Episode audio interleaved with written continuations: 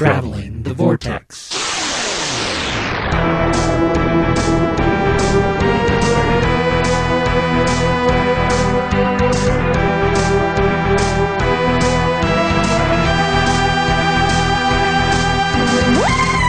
We've joined the Doctor as he travels the vortex, and that is episode number 159. And I was once asked to be the decider. I couldn't choose, and then it came full circle, and I just said no. I'm Keith.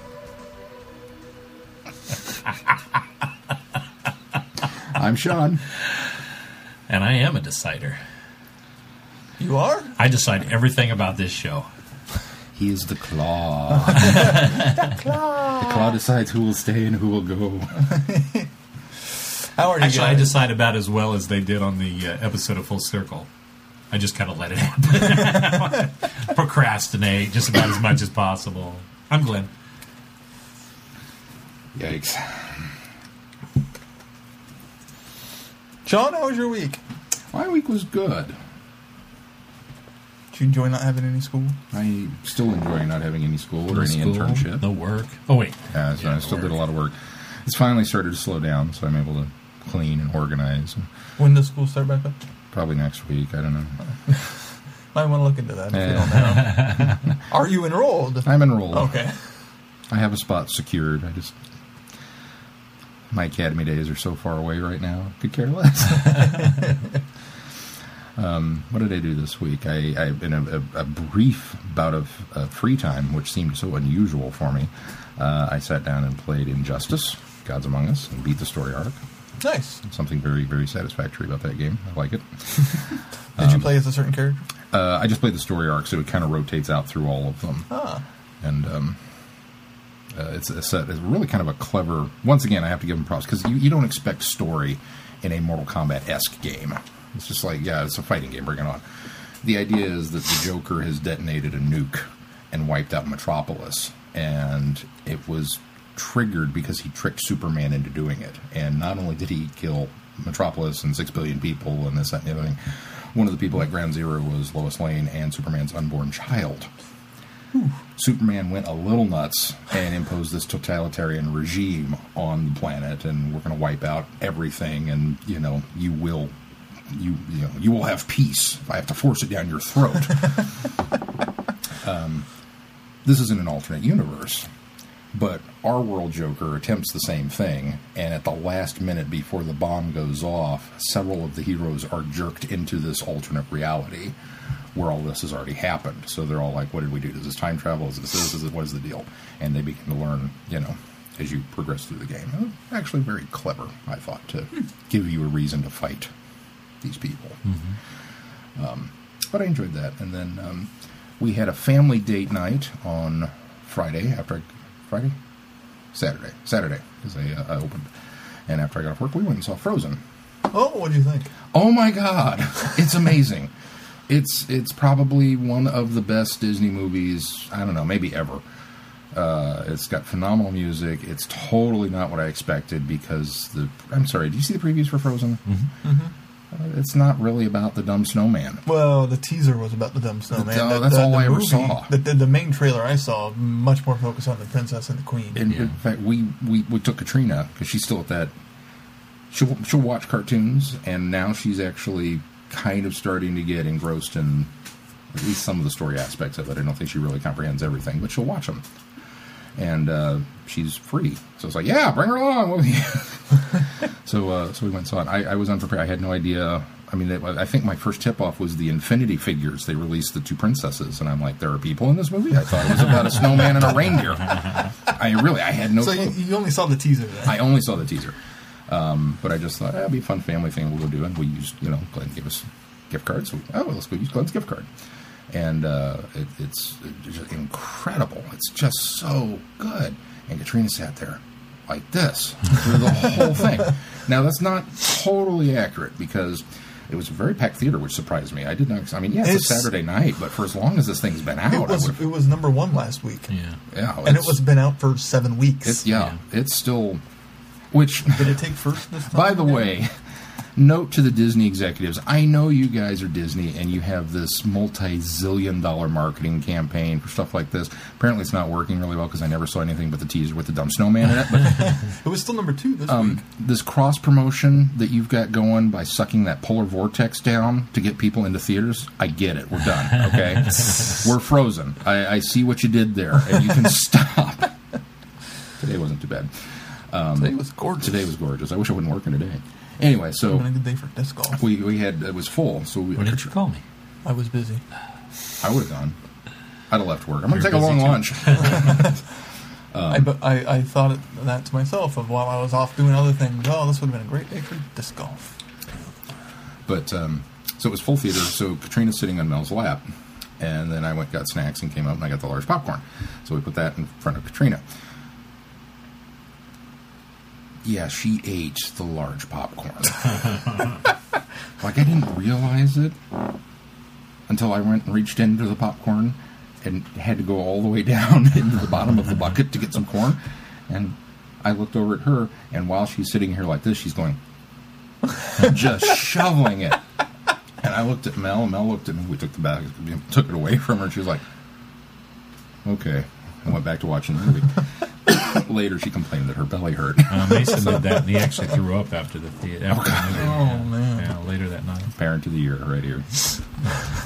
So did, did Grandpa feel bad when she was complaining about her belly hurts? No. Grandpa was saying, "Do you want some popcorn?" and she looked at me and went, "Yeah, I want popcorn." Uh, she's not old enough to quite to put, to, quite to put it together You, yet. you haven't learned this yet, have you? How old was Mason when he did that? Just six months ago, so he was five. Oh, well, Yeah, I was in, he's he's bigger than. yeah. Well, and then um, I, I was not in charge of the drink. I don't know if she had her own drink or or that that was that was outside of my own very very possibility. But at some point in time, Mel leaned over to me the movie, just like what? Apparently, she wet all over. She what? Katrina wet on her. just and she had to sit through the rest of you know the film. And So it wasn't a good movie going movie experience for Mel. yeah, that's you know. Oh man! so we, we went right home, put him in the shower. it's like, okay, you, you girls go take a bath. I'll be over here. But yeah, that movie is probably. I'm still going to put Gravity as my top film of last year, but Frozen's a very close number two. And don't listen, Chrissy. Um, it's going to be up for several little gold statues come next month. Frozen will? Yeah, It already won a Golden Globe. yeah, Best it's, animated. It's it's, it's going to win several Oscars. For sure, it's going to win song, probably score. Um, I it's going to win best animated picture, and I would not be at all surprised if it manages to pull out. They may nominate it for best picture. I doubt it because they added that animated category, so they none of those can get past that hurdle now. Yeah, but That's that's the Academy going. Oh, well, this already gets put here, so we don't. We can find something can else. find something to, else. We can find something crappier to nominate We for Best Picture. surely there's nine other films that we can throw into this category now.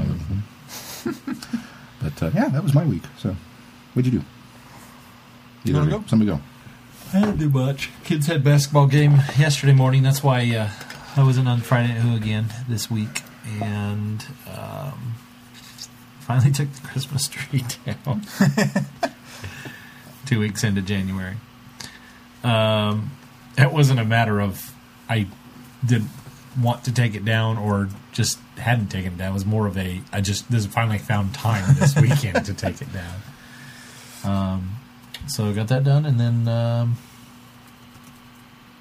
that's pretty much it. We've been playing Minecraft. The kids are hooked on these Minecraft videos where this guy. It's kind of a video podcast ish thing where he does these things in his Minecraft world and and uh, records them, and then so we watch those, and they're they're pretty kid friend, friendly. So that's kind of nice thing. That's what you were saying last week. That you guys were really, really getting into it. Yeah, it's I it's, it's a downloaded the of fun. demo. It's a lot of fun. Uh, I got like it's- ten minutes in. I'm like, man. Yeah, I, I, if I were playing by myself, I might have an issue with it. But playing with the kids is a lot of fun because it's something we can all do. And, It's good podcasting material. yeah. or uh, uh, audio. Um, what's the word? Audio listening. Uh, yeah, one of those. I got Mario What? Galaxy for that. What is it? A good audio listening. For when you're activity. listening to Audio- the oh, Big I see. Finish I see. I stuff. see. Yeah. Oh, I never thought of that. Um, I'm usually listening and arguing with the kids, so I, that wouldn't do me any good. um, and then I finally finished well what's available now for Doctor Who Legacy, so I'm done with Series Six. You finished everything? Yeah, so I'm He hasn't going- unlocked everything. I'm, I have. I'm going back and levels. dropping characters, but I'm done. I mean, I, I finished. I unlocked everything and, and finished Series Six. So I uh, I didn't done. mention, but so I'm sitting there with Chrissy because I think she's done with hers too. after after your uh, impassioned soapboxing last week, I paid for the fan area Oh, good. and and so unlocked that, and then I also unlocked. what do unlocked. you think? Is that the fan area worth it? Yeah, for five bucks, totally, absolutely. I, I agree with you. It's it's you know, I mean, it's a bunch of extra levels, and they vary in degrees of. I mean, it actually says I like this. It says easy, medium, Yeah, hard. yeah. You know, it's like okay, I know what I'm getting into here. Um, but I also first time out of the box, I dropped fan Churchill and dropped fan uh, Ood Sigma, Sigma. Did you get a crystal while you were in there and too? got several crystals. Yeah. so. So, yeah, I Yeah, think I got totally two out of that. So yeah, so it's it's it's totally worth five bucks. I mean, the whole game was worth five Yeah. bucks. So that's a lot. and, and that's what that's what made me rash because I, I think looking at the fan area and kind of going, eh, I got to spend five bucks on that. I probably wouldn't, but it, it wasn't until you actually said it that the game itself was worth five. It's like, oh yeah, that's true. I've been I've, I've certainly gotten five dollars worth of enjoyment out of it so far. So Well, now you got some crystals that'll help you in Series Six. Trust me. I had to continue a few times on a couple of levels that I just it's just the timed ones. Those are the ones I keep stumbling over. Is, is Did I? Oh, did I tell you? I, I, I wish it had been. I wish it had been Goldfinger, but it wasn't. But I counted down to three seconds left. This red zero zero three, and I, I literally was. I was. I was huffing and huffing, and I hadn't started over. I hadn't used a crystal or anything, and I blow through this and I blow through and I'm getting.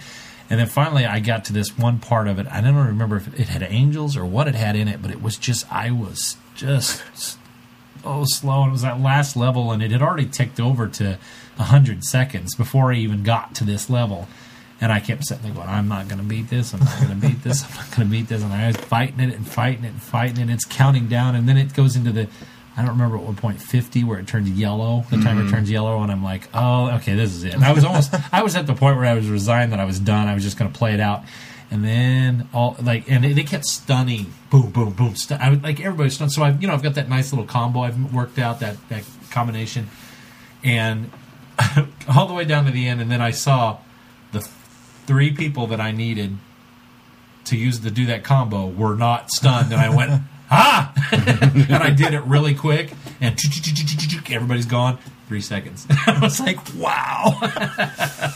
so that was the closest I've ever come to running out of time on, and I still haven't run out of time on a timed level yet. yet but Wow.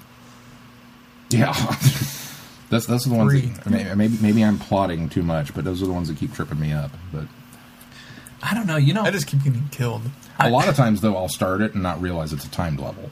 It's just the next level, Yeah, and so I start playing, and it's not Well, until I always look in I happen to look up in the corner on. and went, oh, "What do you mean, thirty seconds?" oh man, I didn't know this one was Because you're playing while you're doing other things. Sometimes, yeah. Yeah. I well, that. that's the other thing is that I make sure if I get into a time level, it's not one of those ones that I'm setting the you know my phone down and doing something else and then going back to it. Yeah. yeah. I, uh, I'll definitely run out of time if I do that. Um, of course, most of them say time attack on them, so I know. Oh yeah, not to, I know not to it's, go It's, it's totally levels. my fault, not the game's fault. I, I should be. You notified me in advance. This is a okay. Um, I did actually one. I, I I stopped in the middle of one on my iPad and I hit the the power button, you know, just to mute the screen down. I had to go do something else. I came back, picked it back up, turned it back on, and started playing again. And that's when I looked up and went two, 298 seconds. I was like, I was like, well, thank God the timer stopped when the game stopped. Oh, it did. yeah, it did. Oh, I didn't know you could do that. I don't. just put your device to sleep. yeah. Ah, I'll try that. I guess if I have to, because if I get into a Let me load a timed level. match. Either that or it like I a- said, I haven't had a problem until that one where I almost ran Either that or it was a really long timer because I was away for it wasn't like a Or five minute deal. It level. was Yeah. A Were you able to beat the level? no. in I had to spend a crystal on it after. but you know what? I don't care because I was a hoarder and I've got like thirty some odd time crystals, Yeah. so I don't Well, mind blowing that- them on That those was time the funny thing is ones. Holly Holly's just finished series seven because she was set, she sat there for hours. I think I told you this last week. She sat there for hours and hours and hours trying to beat the last level. It took and me a really long finally, time. I to walked beat over last there and she too. goes, "You got to help me with this. It's just you." Like, okay, do that, do that. All right, you know, you you got a really good team. Okay, this is good. And everybody, she's so she's playing, she's playing, and then she just boom, she got pounded. And I was telling her, you got to kill the ice lady because she's the one that's respawning everybody. And uh, so she, she she's done. Boom, dead. And the little thing comes up and says, "You want to use a crystal?" She's got thirteen crystals, and I said, "Well, you're going to have to use." She's getting ready to hit cancel. I said, "You're going to have to use one of those." Really? I said, "Yeah, that was the only way I beat it. I think I spent one crystal and got there." Actually, I said, "I think I spent two of my crystals," and she goes, "Oh." So well, I've been holding on to those because I wasn't sure what they were for, and I said, "This is what they're for." You know, so, so she played through it and she beat it. And she, and she goes, "Well, if I'd have known that two hours ago, I wouldn't have sat here and played this the whole time. I'd have used crystal." You told that story or said that about that level last, a couple, however long ago. I was able to sit down next time I played it. Didn't need it. Oh, you didn't need it. I well, didn't see, that's it. fortunate. Yeah. Well, see, I And on my first did- try that in, too. In this uh, series, to beat Series Six, I didn't end up needing it, but it took Hmm. me a long time. But fortunately, I, I just I'm not trying to tout my own skills here, but Yeah, I've got a team now that's just I luck by luck stumbled across, and I went back and I did so much trying to get uh, characters to drop in Series Seven and clear that out, which I have everybody in Series Seven. And I did that so often that I just ended up beefing this team. compl- They're completely maxed out. I have nowhere to go with this team that I have. I can't go any further. So that's a team I go in to get artifacts to go level up other guys when they finally get to, you know, because I have other teams I play every once in a while. But I got really lucky to find this combination, first of all. And second of all, I had them so leveled up that I really kind of blew through six a lot easier than I did seven because th- these guys were actually very helpful. So I had to deal with poison. Have you guys my- come across poison yet? When you Yeah, get into the you- you rebel just flesh, hear, "Phew," when you start. get into the rebel flesh, you, you know that there's turns. It has a little skull up in the crossbow. It tells you how many turns you're going to be poisoned.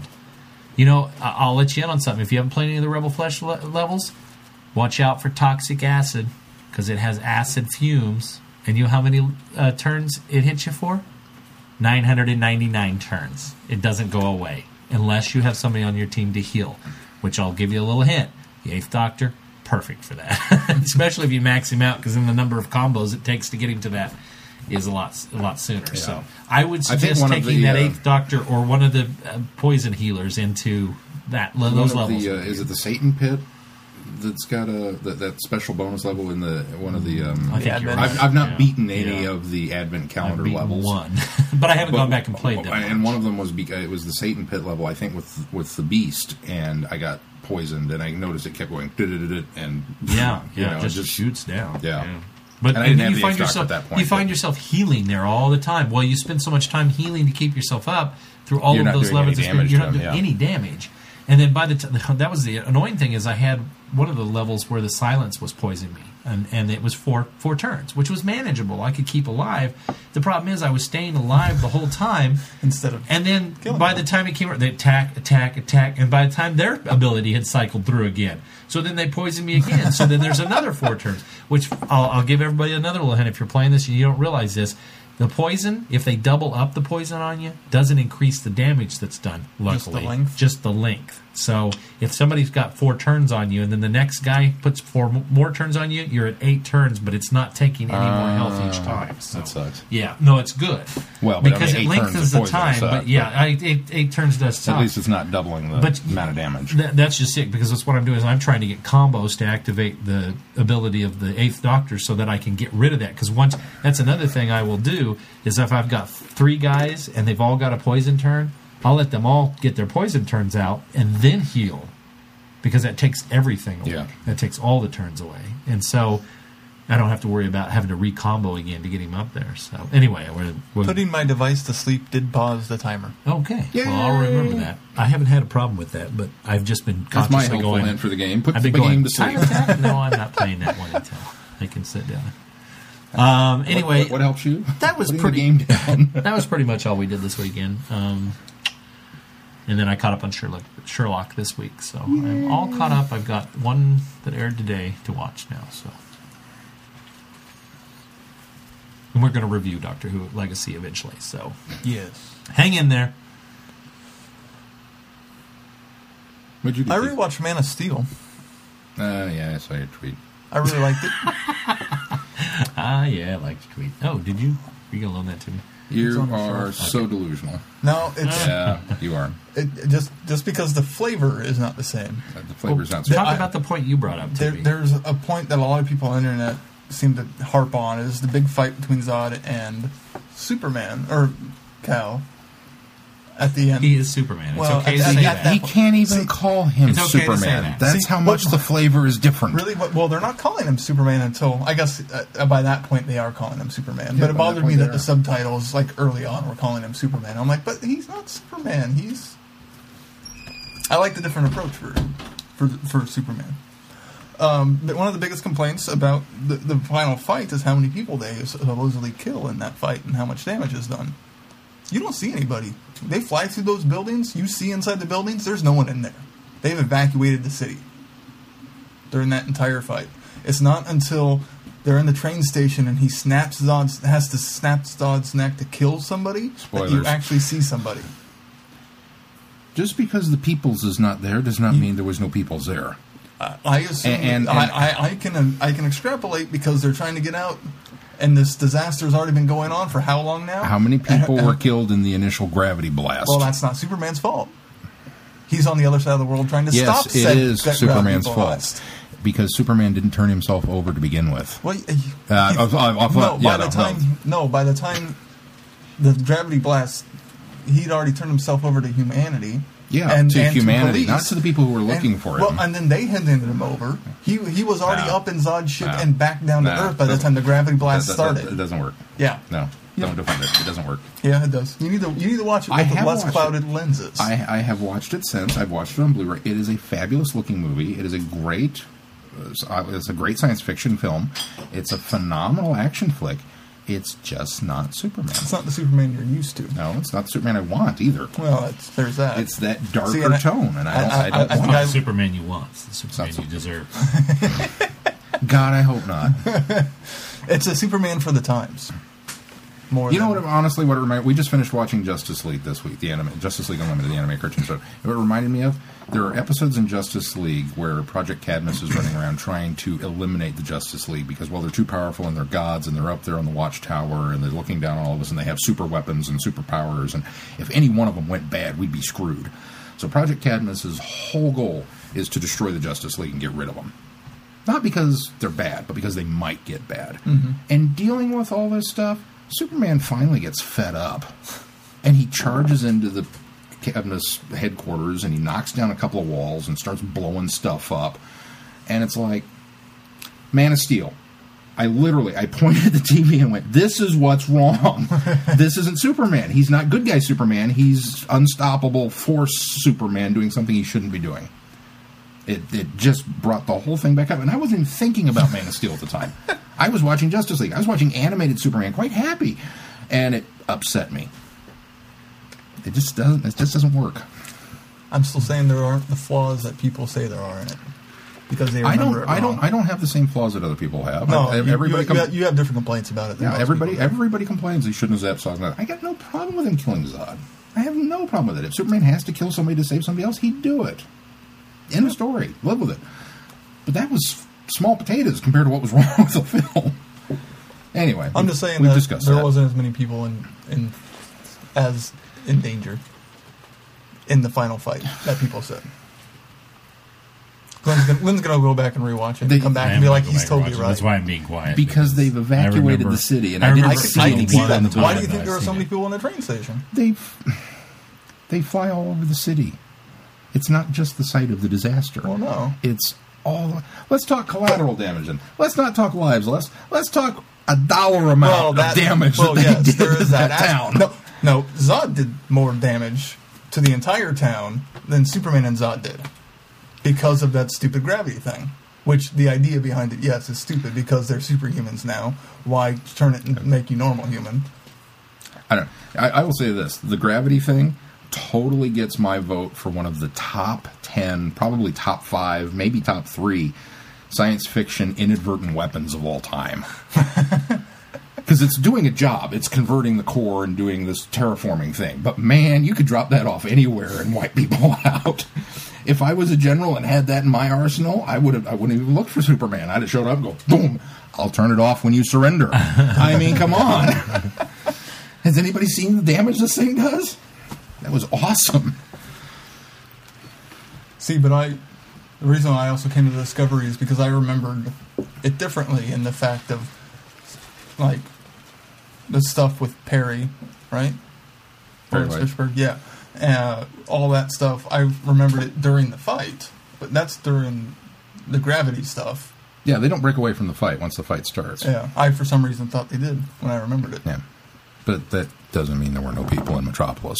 Well, you don't see There's six billion Superman people in see. Metropolis. I'm pretty sure some of them were still there in those buildings. Well, idiots that should have evacuated when the thing showed up. Oh, like the cops. You know, the ones directing traffic, getting the rest of the civilian Uh, population out s- you of harm's still don't- way. You don't still still don't You- see just because you don't see him doesn't mean it's not there. then that's very bad CG effects when you're inside buildings and they're evacuated. That tells me there's no one there Why animate a person? Because the building's going down anyway. Well, no, I really, they're I'm flying sorry. inside. if I'm a computer animator, computer I really room. don't want to sit here and put a little guy screaming in front of the window as the thing. Go, I don't have time for that. I got five more buildings to knock down after this one. fixed it in my mind. What else did you do? Uh, Sarah's coworkers had a little get together uh, Saturday night, and oh wait, Friday I had a day, the day off because of Audie's birthday. So we had birthday party at Bonker, going bonkers. Yay. It's better than Chuck E. Cheese. Really? Yeah, Oh, I totally agree. yeah. Pizza's not any better, but so so there was that. Uh, I spent my Friday and most of my Saturday relaxed, not doing much. Beat God of War Ascension finally. It was good.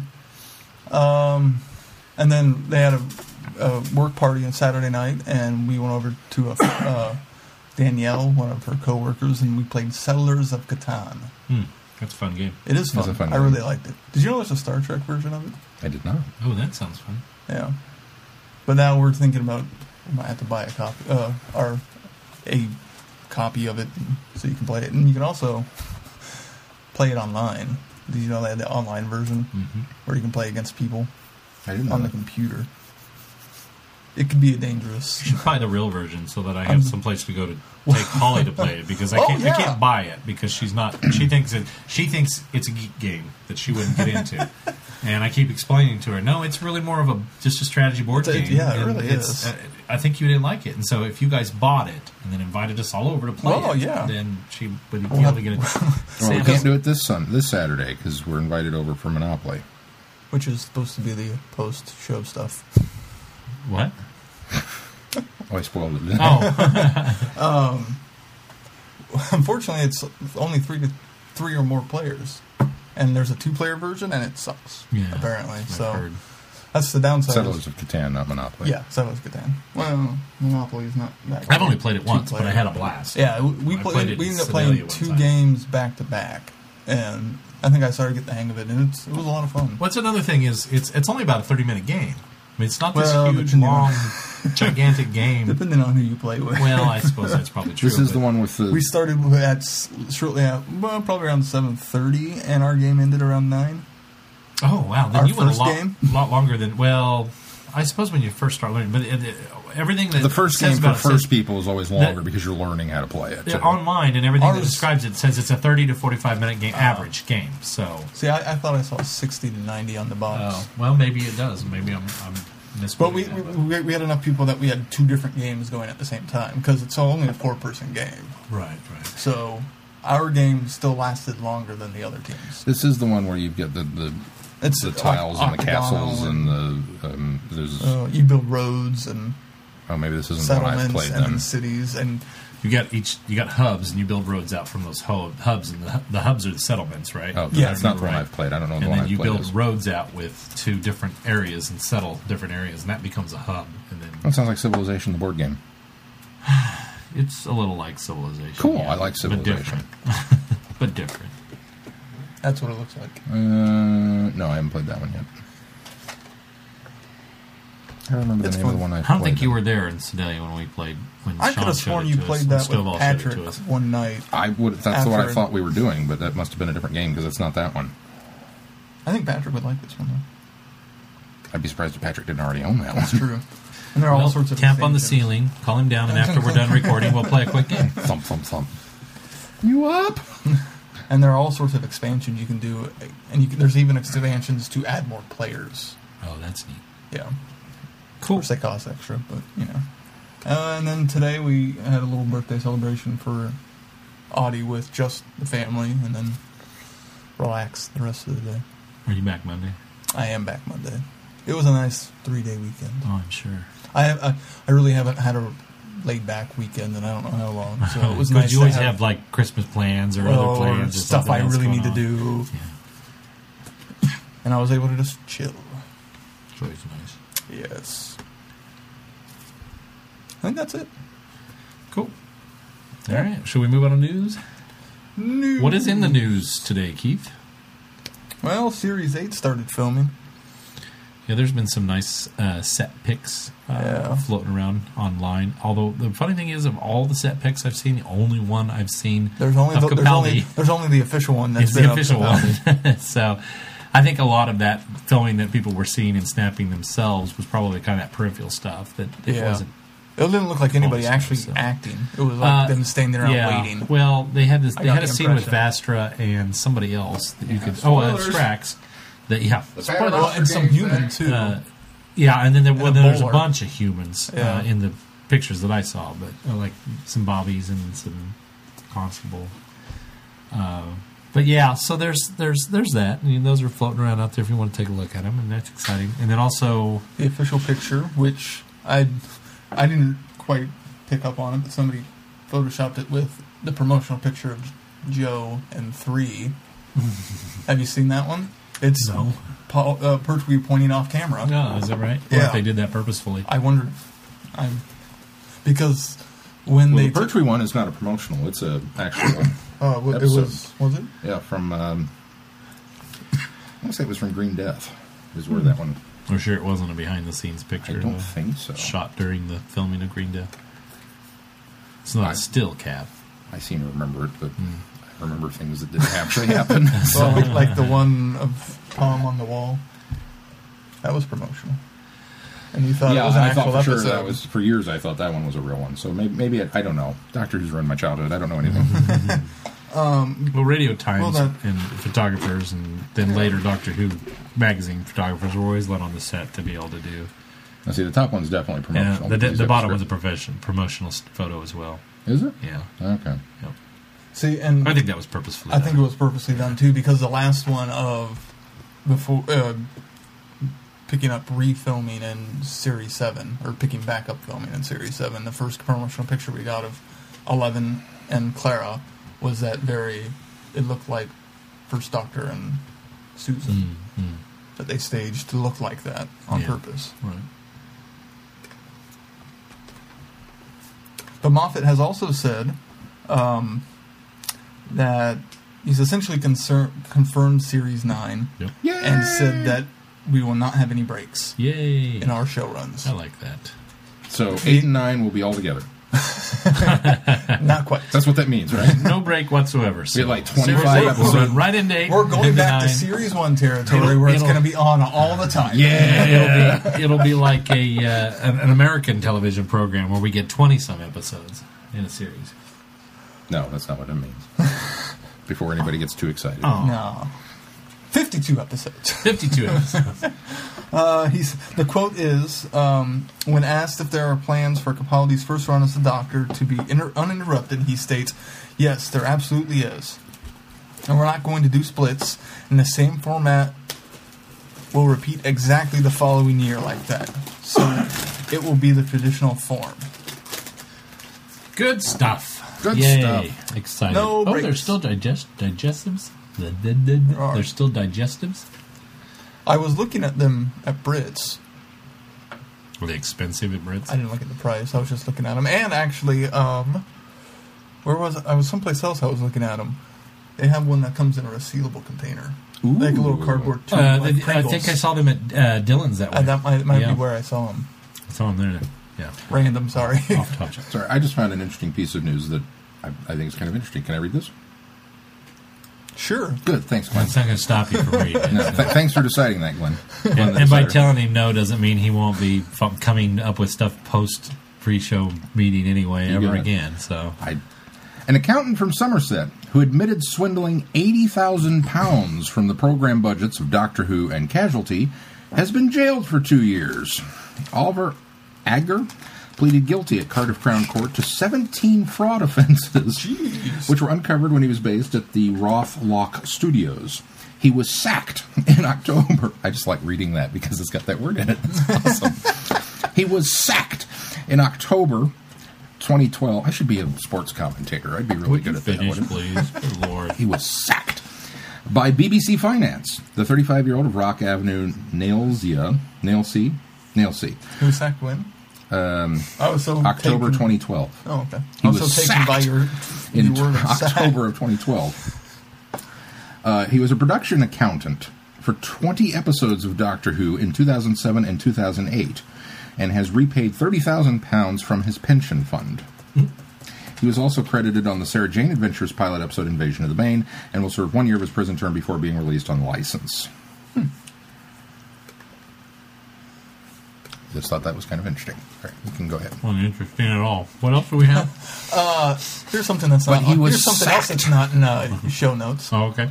Um, in the in the same DWM magazine article that he talks about series eight and the uninterrupted, he also says um, Paul McGann is a truly brilliant actor and he totally gets the Doctor. I loved him and I loved writing for him. It was an honor and a privilege to provide his final line and how I paced trying to think of it. But it's time for Doctor Who to get back to what it is and what it always must be: one man, one TARDIS, one whole universe. I was going to bring that up last week because that actually came out last weekend. Oh, I did it? saw that on the list. So Forgot no about web it. I'm glad you, huh? glad you found that. So, yep, sounds like. And he continues with Remember those eyes in the day of the doctor, the frowning brow, the stare? That stare is blazing at you from the future. The time of Capaldi is coming. Mm-hmm. Mm-hmm. Or is he lying to us? Apparently, there's a, a McGann reaction, but my computer's not wanting to pull it up because the plugin's being stupid. All right. And the last bit of news is. Uh, Sorry. Had you not seen that? no, oh, that's not serious. our next last bit of news, Keith, is Is you brought all the news Yeah. this week, so we'll Oh, give it all to you. Uh, they've added new things to the Doctor Who experience. Most importantly, Matt Smith's costume along with a walking stick and child's pig gun. From Time of the Doctor. Matt Smith's walking stick In costume. and costume. And what and was the last a piece? child's Actually, I pig think it was gun. the doctor's walking stick. And, yes. Well, I wanted to make sure it wasn't the first Doctor's walking stick because ah. that's kind of how it rattled off. Oh. What was the It was the third? eleventh doctor's. and the child's peg gun. Peg gun. yeah, remember he was making toys for the kids. Also Ooh, I can't wait to added, go see that. I, I'm excited to see handles. eh, handles will also When be I there. go. Thanks for spoiling that. Oh up. yeah, handles is going to be there. By the way, Handles looks like two different versions of handles. The younger and the older version. I'm not joking. One, one is distressed. One is very distressed, and one is rather shiny, and one looks the like has the younger seal of the older Rassilon of underneath him. handles. That's funny. The that- longest that's his- serving Was that the companion seal right that's there. been put in the? Uh, that's No, the seal that- you're talking about that's been added to the. Uh, yeah, That's the. is uh, that the one? this is the picture from the experience. And that's the seal that's been That's the added. The seal of seal. Rassilon. That's the one. That- That's you the made recall it sound device. like it was the big old giant five doctors It's one. supposed to be the same device. Okay, uh, I can see where you're confused. It's supposed to be the same device. It's not the seal of Rassilon. Right. Well, it's, it's the recall device. It's the recall That's device. what. It, yeah, and it's okay. been changed. It's not the same cool. recall It is device not from the same because the one in five. Do- I'm sorry, this one's much prettier than the one in Five Doctors. It's supposed to be the same device. the one in Five Doctors kind of looked like a doorbell. Yes. it was a big gold thing with a button on it. Yep. That was it. That was pretty much it. But it. it had Rassilon's. No, it didn't have- it was smooth. It didn't have nothing on it. I'm pretty sure I it don't had remember Rassilon. having Rassilon's seal, 'Cause but it it, might have been on the Well, other side. he's got the it special was- edition. It might have been so- on the other side. Back me up, listeners. Because how else? How? Because the master handing the So it's doctor the a big recall red button of Rassilon is that recall what it is button of officially Rassilon. now? Do you need to slip in and out of the death zone unnoticed by your constituents? You Yes, need the yes. recall button of Rassilon. I'll have everything else. Uh, also added was Punch and Judy tents from. This is all from Time of the Doctor. Uh, Clara's costume and Christmas tree from her flat. Victorian style street lamps from the street scenes. Yep. Handles. Eleven's not even cold as grave, versions. and they're already giving away his stuff. They were doing that for. se- They were doing that for Day of the Doctor too. Oh, so exciting stuff there. Hey, let's move on to some feedback. Ooh, I should Feedback. that up. Feedback, feedback. We've got some, Got some feedback. You owe me a nickel. I get a nickel anytime somebody sings the I'll, feedback. I'll pay in kind. I just I'm I'm fulfilling I'm fulfilling a void. I'm fulfilling a void that our viewers have our viewers our listeners have pointed out. I am so warping you. They have pointed out over the However long. however long that we've been 190 some odd. feedbackless or uh, uh, Feedback songless, songless? and I don't think we've done one since I did that one. Right? I Right? don't think so.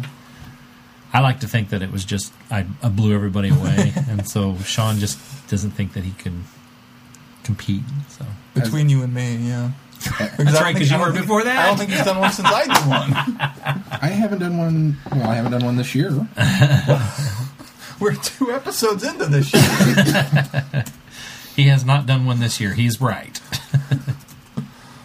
Uh, first up, Dr. Phil sends in some audio.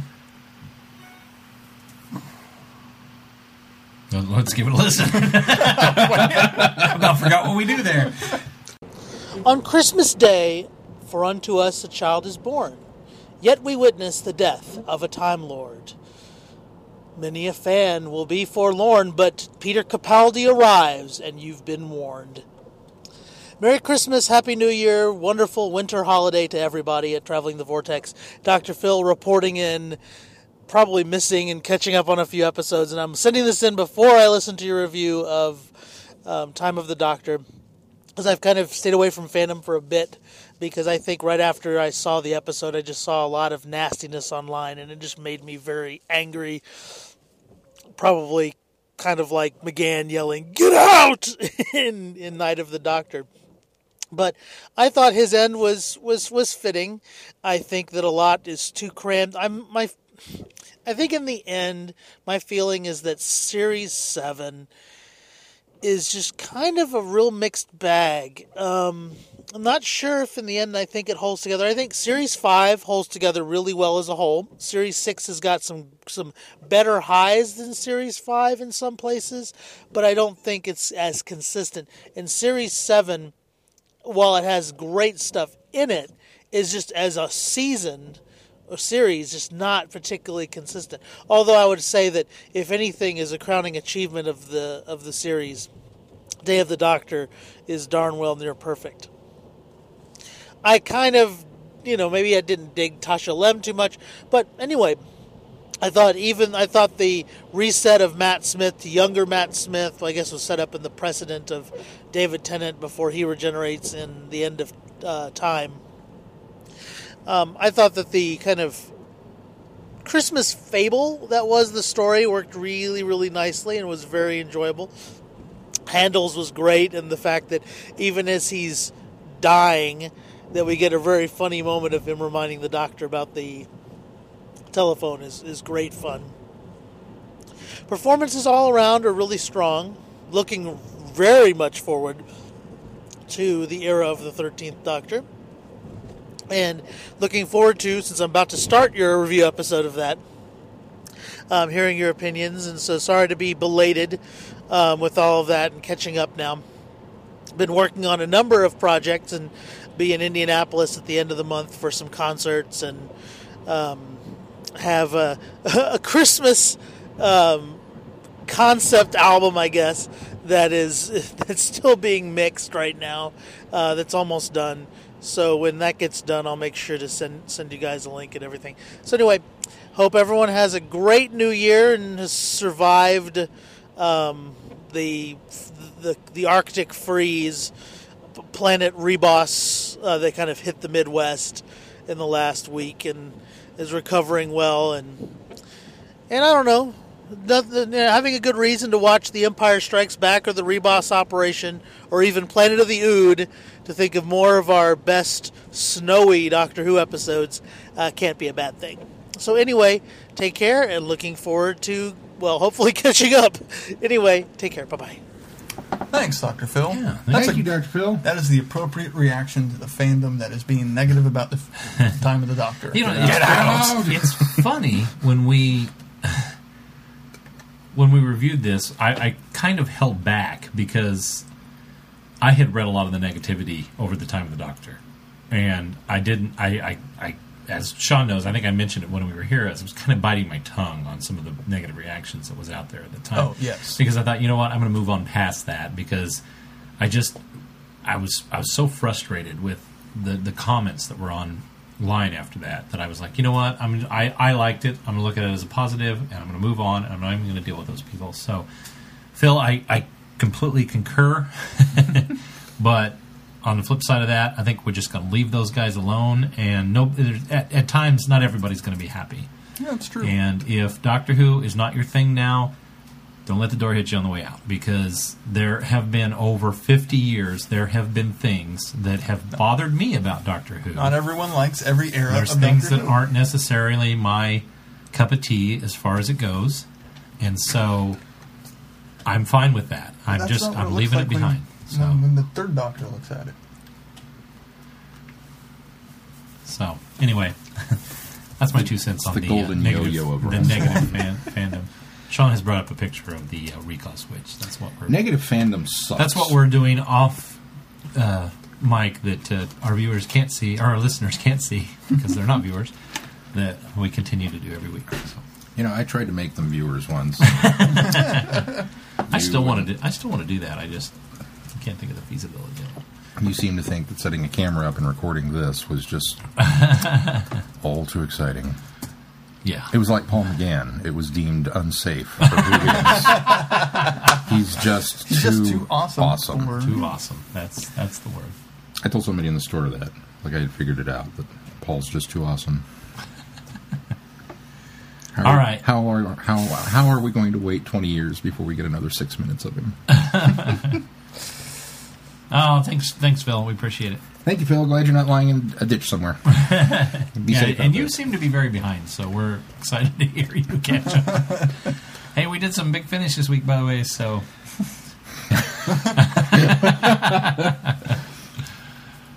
all right, who's next? Up next is Holly.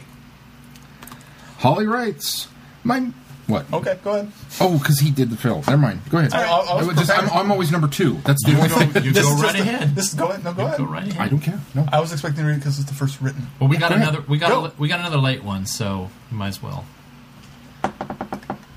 I don't want to step on anybody's toes. Go. I just- right. Go. you We got a late one, so this will this will work us out just right. So. My minifig came in the mail. No, no, no, not that one. Oh, not that one. the one. one before that. All right. Well, maybe we shouldn't let it. Uh, Sean have this one. Oh, wait. That'll be got- the I second just part got of, of Holly's. Oh, okay. Uh, Holly writes 159, Renaissance Man in Full Circle. I never even saw this one. Pardon me. Hey guys, love the last podcast. As for the lovely, sarcastic asterisks, little cold spell early last week, I was half considering signing this email, Holly from Hoth. Man, appropriate. I mean, I can stand the cold, but this cold was ridiculous. I did not venture out at all on Monday and Tuesday, with the exception of just to poke my head out and get the mail. So, I watched some Doctor Who, listened to some audios, and joined the Doctor Who Legacy bandwagon. Hi, welcome on board, Holly. Man, is that game fun. I'm still on season seven, and man, those weeping angels. we'll be so glad for the warm up that's coming. Hope everyone else who is affected by the cold and snow are starting to thaw out. On to the reviews. We're finally falling out this Yeah. weekend. Yeah. Full circle. Romana really seems to be happy that the TARDIS didn't land on Gallifrey. I can't say that I don't blame her, and I think that she enjoys traveling with the Doctor even if she doesn't want to admit it to him out loud. I'm pretty certain that the Doctor enjoys having Romana along as well. The swamp creatures look like they could be distant relatives of either the creature of the Black Lagoon or Nien Nunb from Return of the Jedi. That's nine. Nine num. Nine Num. Nine? You know why it's nine? No. Because that Yeah. was the ninth design of that particular mask that Oh. they made. Really? And so they, for the longest call, time, called that particular mask number nine. That was number nine. That was number nine. So when they went to name it, they incorporated that number nine into it and called him Nine Num. Number nine. Num Nine Num. Nine. I did nine. not know that. Yep. There you go. There's your bit of uh, Star Wars trivia for Star our Wars Doctor trivia Who podcast. Where else? uh, from Return of the Jedi. They really didn't gain any brownie points with me after they damaged poor K9. Interesting plot I wondered. I, I gotta. I, will we'll wait till we review it. But I, I wondered if Keith was. I almost stormed off and said, worst episode ever.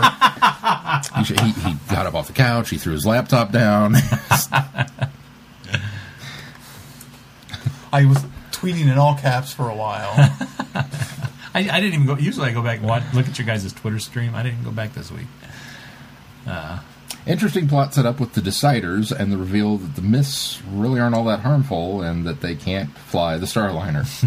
the whole full circle reveal that the Marshmen were actually ancestors of the colonists was a twist I didn't see coming. At least the two remaining Deciders just chose to fly off planet. Have to say, for Adric's introduction episode, it wasn't too bad. Romanum calling him on his injury, and then later, when he has no choice but to bring his group of friends back to the TARDIS, he does apologize. And also Adric going against the Doctor's orders and stealing an image translator from the Starliner. Image translator. You found that though. for the TARDIS to use We just needed to wait, and Holly would have answered the question. True. to use after its image translator got damaged, so that he does want to help out.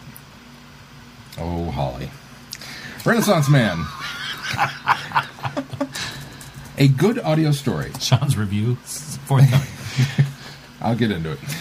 The whole storyline with seeking of knowledge and how the curator is actually destroying the lives of people that he's taking knowledge from made sense. I liked how the doctor was able to outsmart the curator by passing off fake information and getting down to the bottom of things. Leela's starting to grow as a character, and I like that the doctor is encouraging her to continue her learning and asking of questions. Not too much else to say on this one. Looking forward to hearing everyone's thoughts on these two stories. Holly from Wisconsin.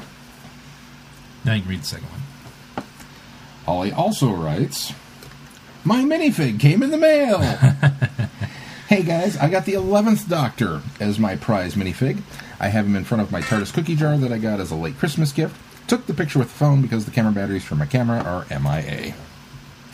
Well, He looks great. I'm glad you got him. And uh, of course, I, I should mention Brittany. Yours is on its way as well. If you haven't received it already, and uh, London Eye, yours is also on the way. And I, I forget London. I think Chris is his name. So it is coming soon. Coming, coming soon. Oh, wow. It's So watch for your mailbox. Thing. I don't know. I now now I'm thinking about it. I don't know what the five fifth Doctor's using because three steals it. No, this okay. No, no, no, no, he you're gets it right. This is different. He gets it from. Uh, No, this is this is is different. different. This is the actual seal of Rassilon that he has as his credentials. The other one is the recall button. Yes. That's where I was confused then. This is the same thing. This is just No, the other isn't. side. Yeah, the button's on the other side. Then No. how- No, 'cause he gets both. He gets it. Oh, that's right. No, no, no. Then he Yeah, you're gives them right. both. You're right. He does get them. This both. is what He the does Doctor's get them been both. carrying I, around, and I, apolo- hasn't I, been changed. I apologize, Keith. You are correct. I'm, I, am, I am more Uh, impressed you're now that that's the right, same. because it's Well, not the recall. I was I was wrong about it being the recall right. device. Yeah. Well, I, I apologize. But I It was- initially called it the seal of Rassilon, and you guys were confused. That's true. He did. I jumped all over him because it wasn't the seal of Rassilon. It Are you was sure the it was recall. two device. different things? Yeah. Because I remember three, it the three same. ends up with this, and five ends up with the other one. Because five goes back to Gallifrey's. Yeah, three that's stays right. Yeah, he presents right. it to him and he says, "My credentials stolen, no doubt, or forged. No, Forged, stolen, yeah. no doubt. I'll pocket it and return it later." Right, right. Which apparently he I did do not. remember them taking that. That's right. So- Which the t- doctor says nicked it from the master in the Death Zone in the episode. When he pulls it out. I, yeah, okay. All right. I just I was fixated on the doorbell, but you're right. Okay. Keith fixed it, everybody. The official seal of Rassilon is on display at. Unfortunately, that that, that kind of ruins the um, uh, recall device in Time of the Doctor because it doesn't look like that. No, it does look like that. No, That's- it does, but that's the problem. Is that's It's- not but the he recall doesn't say device. it's the recall but device he in uses Time of the that. Doctor. But he uses that. He gives that's isn't that what he? He uses it. He sticks What it he on his puts in head. To he sticks it on Handles' head Right. for him to translate whatever the message is. Oh, that's right. That's what he uses as a translator. Yeah, But that wasn't the recall device. right. We can we, we merged the Ah, two I was together. merging the two in my head together Yes. as well. Okay. All right. Two separate devices. I got you. The episode's even cooler now. All your minifig looks great. Glad you got that one. Yes. Uh, don't forget London Eye and Brittany that you got to uh, tell us what you got. Take us a picture. Take a picture of it and let us know what you got. So hopefully you've got yours too. I, I sent them out like last week, so um, they should be there soon. Oh, I didn't. I didn't spend a lot on shipping, so that might be, they're coming slowly Might be to taking you. their time. Yeah, but uh, we mailed them from Kansas, taking a slow boat to China before they get to then Wisconsin. they will cross back over the nuclear fallout polluted Pacific Ocean and make it back to you. All right. Next up is Chrissy, Chrissy, and Chrissy writes, She blinded me with runny science. Dear Vortex Boys, I'll be honest, I'm entirely perplexed about the whole polar vortex thing. Did the TARDIS accidentally open the doors in mid flight from the Ood sphere to the Midwest or something? Out west, we've been experiencing we've been experiencing what's typically called January. I'm writing this paragraph on Friday, which is actually up to 44 degrees, still snowy and chilly, but quite but quite nice in certain spots. That's 44 degrees Fahrenheit for your international listeners. I don't know what the Celsius equivalent. Uh, I- you know, I did. I tweeted out last week when we got the polar vortex that was sitting over our Midwest area, and for the longest time, only our local guys were calling it a polar vortex. None of the, I never none heard of the national guys. call it that yeah. Matt was calling it that. Uh, Kyle called it that. Locally, that's what they were calling it. And I was watching national news at the same time. and They weren't saying anything about it when it was here. It wasn't until Uh-huh. it got to the Northwest and started affecting the national guys that they finally started calling it the polar vortex. Is that when they named it? Too? But every time, no, because our guys were It's calling it the polar They- vortex. Oh, well, the Weather Channel Channel's been names naming everything. winter They've been doing that lately. for a year and a half What is this now. one? I don't know. It's stupid. I don't pay attention to don't the know. names. Irene, I think, or something. You can't. You can't name winter storms. It Anyway. Hey, anyway, last year we had Khan and Q. It was really awesome. For those winter were, storms. Those Yeah. were those were Oh. winter storms, were they? I, thought, they those were. No, those was Winter Storm Khan. Oh yeah, yeah, yeah, yeah. You're right. And Anyway, So Good- it doesn't good- good to year name for them. so last fan. week when the polar vortex was over us, I tweeted that every time I hear the word polar vortex, I think of a polar bear standing with a bow tie, waving to us from his TARDIS up above. That's just what I kept visualizing every time I heard polar vortex. So, anyway, yes, we we.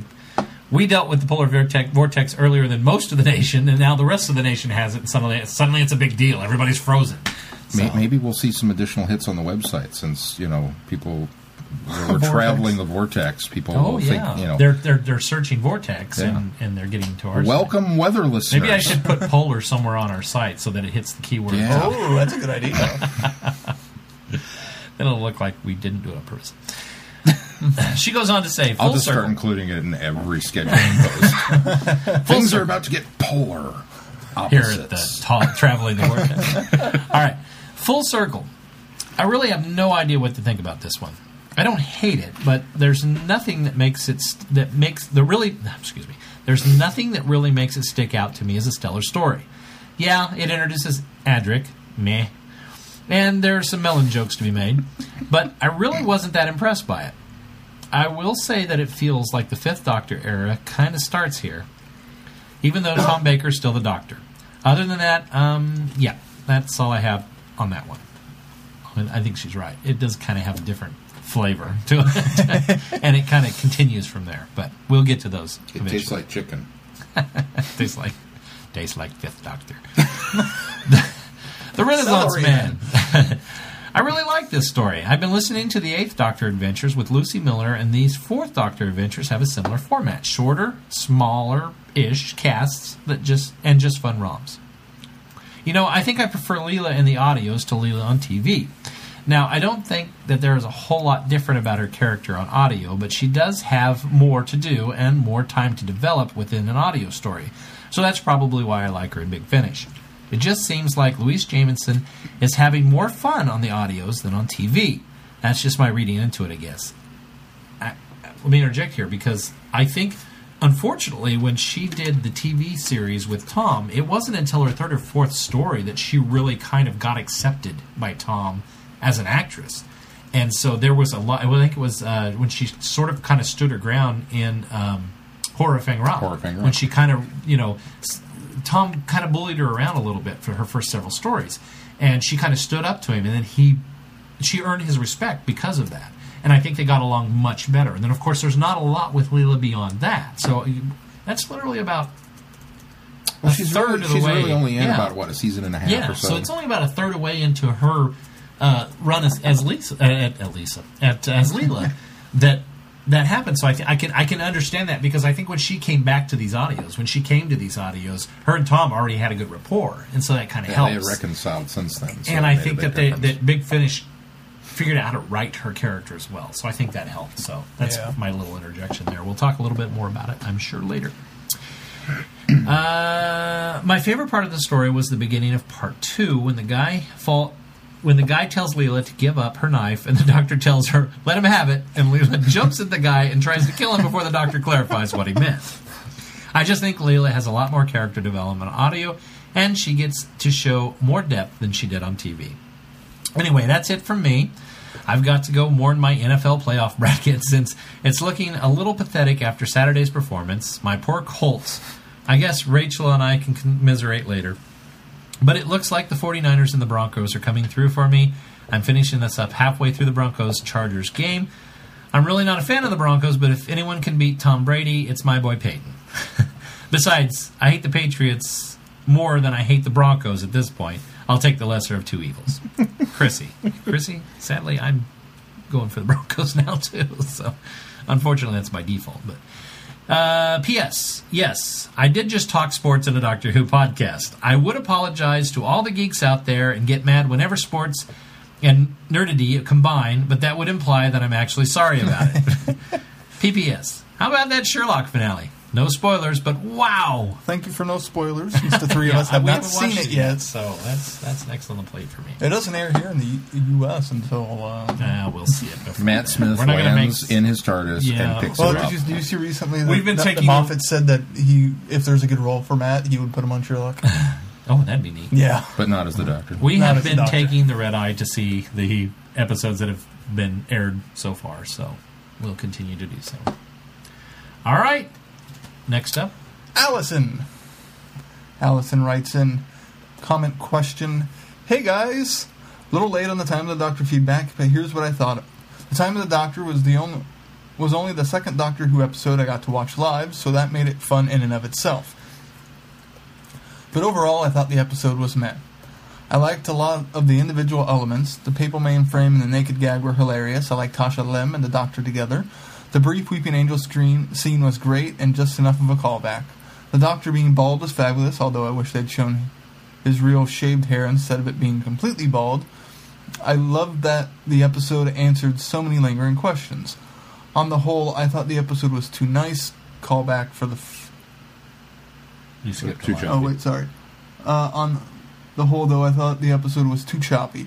It was. I wasn't a huge fan of the old man makeup, although at least they didn't have to have another Dobby Doctor.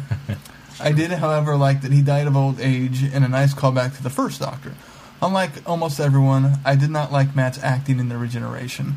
The line, I will always remember when the Doctor was me, was great, but I thought Matt's acting was a little stilted and felt fake.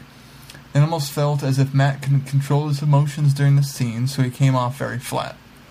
I love that they broke the fourth wall in both 10 and 11's regeneration. I think they did a little bit in 9's too, that so was I. Yeah. But while I believe that it was both the tenth and tenth Doctor and David Tennant saying "I don't want to go," the way Matt said his lines felt like the eleventh Doctor had already left, and it was only the actors saying the lines, which is sad because I really like Matt as an actor. In fact, I thought his best acting and most touching moment of the show was the death of Handles.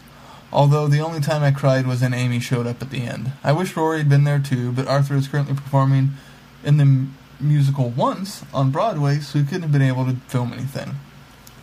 As for Capaldi, I thought his opening moments were too brief. Here, here. The kidney line was funny but forgettable. I loved how he asked, "Do you know? Do you happen to know how to fly this thing?"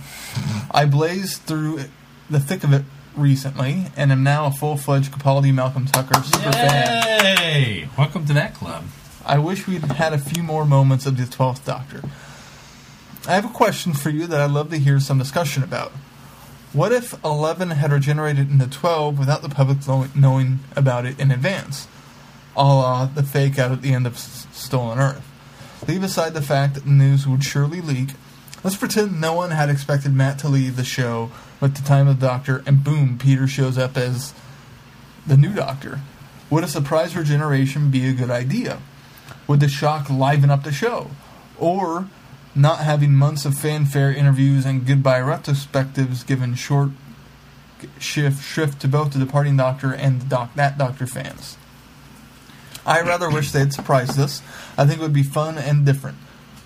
But I can, but I can see that it might also look like they were slamming the door in the face of the departing Doctor by not allowing him to slowly exit while slowly introducing fans to the idea of a new actor and a new Doctor. What do you think, Allison? Allison, I think you hit the nail on the head there. I think that uh, it would feel like a slamming of the door. Um, while I think that would be energetic and exciting to just really throw a new doctor at us, I think everybody needs a chance to say goodbye I think that's why they. I think that's why they did this. Matt was a very very popular doctor.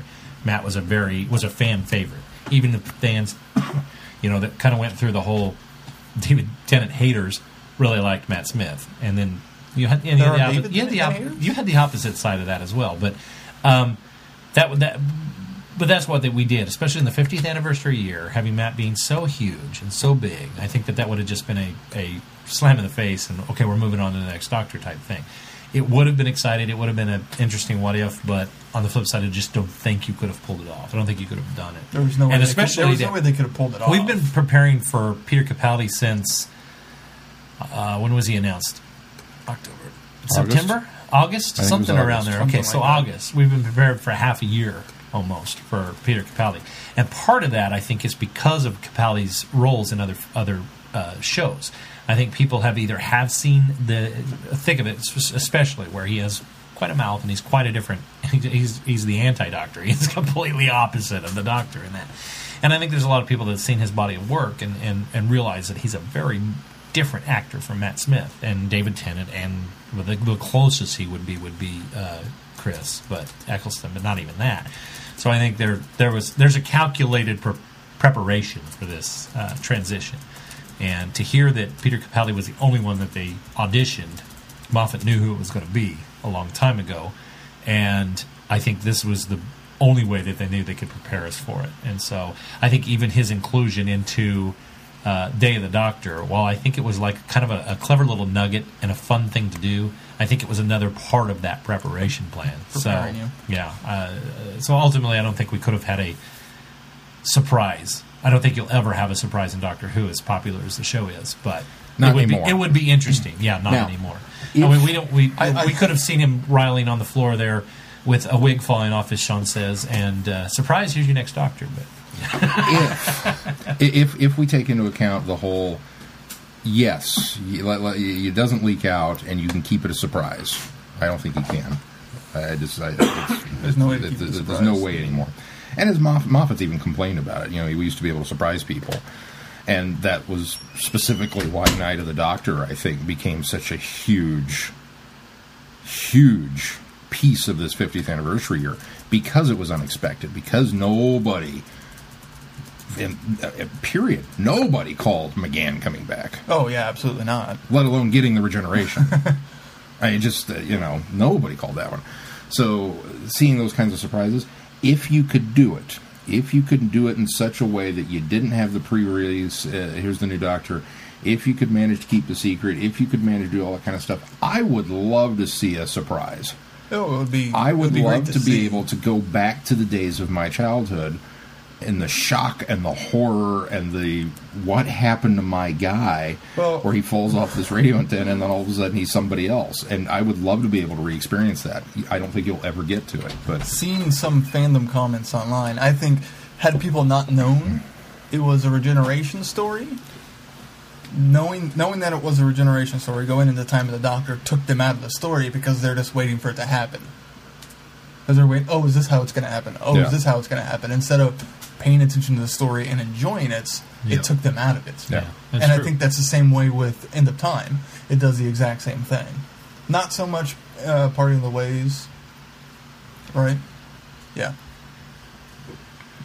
Bad Wolf and Parting of the Ways. Yeah. I, I, I didn't. I didn't have that feeling as much that time. I don't know why, but it just feels like they're built up now. Is it's a big thing, and so it takes you kind of out of at least your first viewing kind of takes you out of the idea that oh, it's a story in, Yeah. in addition to it. we're already expecting it, so let's just enjoy the ride. Yeah. well and that's the thing though is that So you're looking at the time. So this when could it happen? particular episode I don't think would have worked as a surprise regeneration Well, you'd be watching it and you would be like, "Wait, the show's over."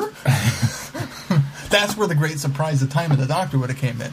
Is you would through most of it and be like, "Well, he's going to get out of this somehow," and then he gets old, and then you get that line of "I'm out of regenerations," and you're like, "They haven't announced the next Doctor. What's happening? What?" it would have built up the episode a lot more That's true. Eh, maybe you're right because you would think, oh this it's is now the it's- series it's- it's- finale." it's all about saying goodbye Of course, I think I told you guys Oh, that would have been genius. They totally should have billed it as the series finale. And then the end of Doctor Bam! Who. That's how they should have done that. Mm-hmm.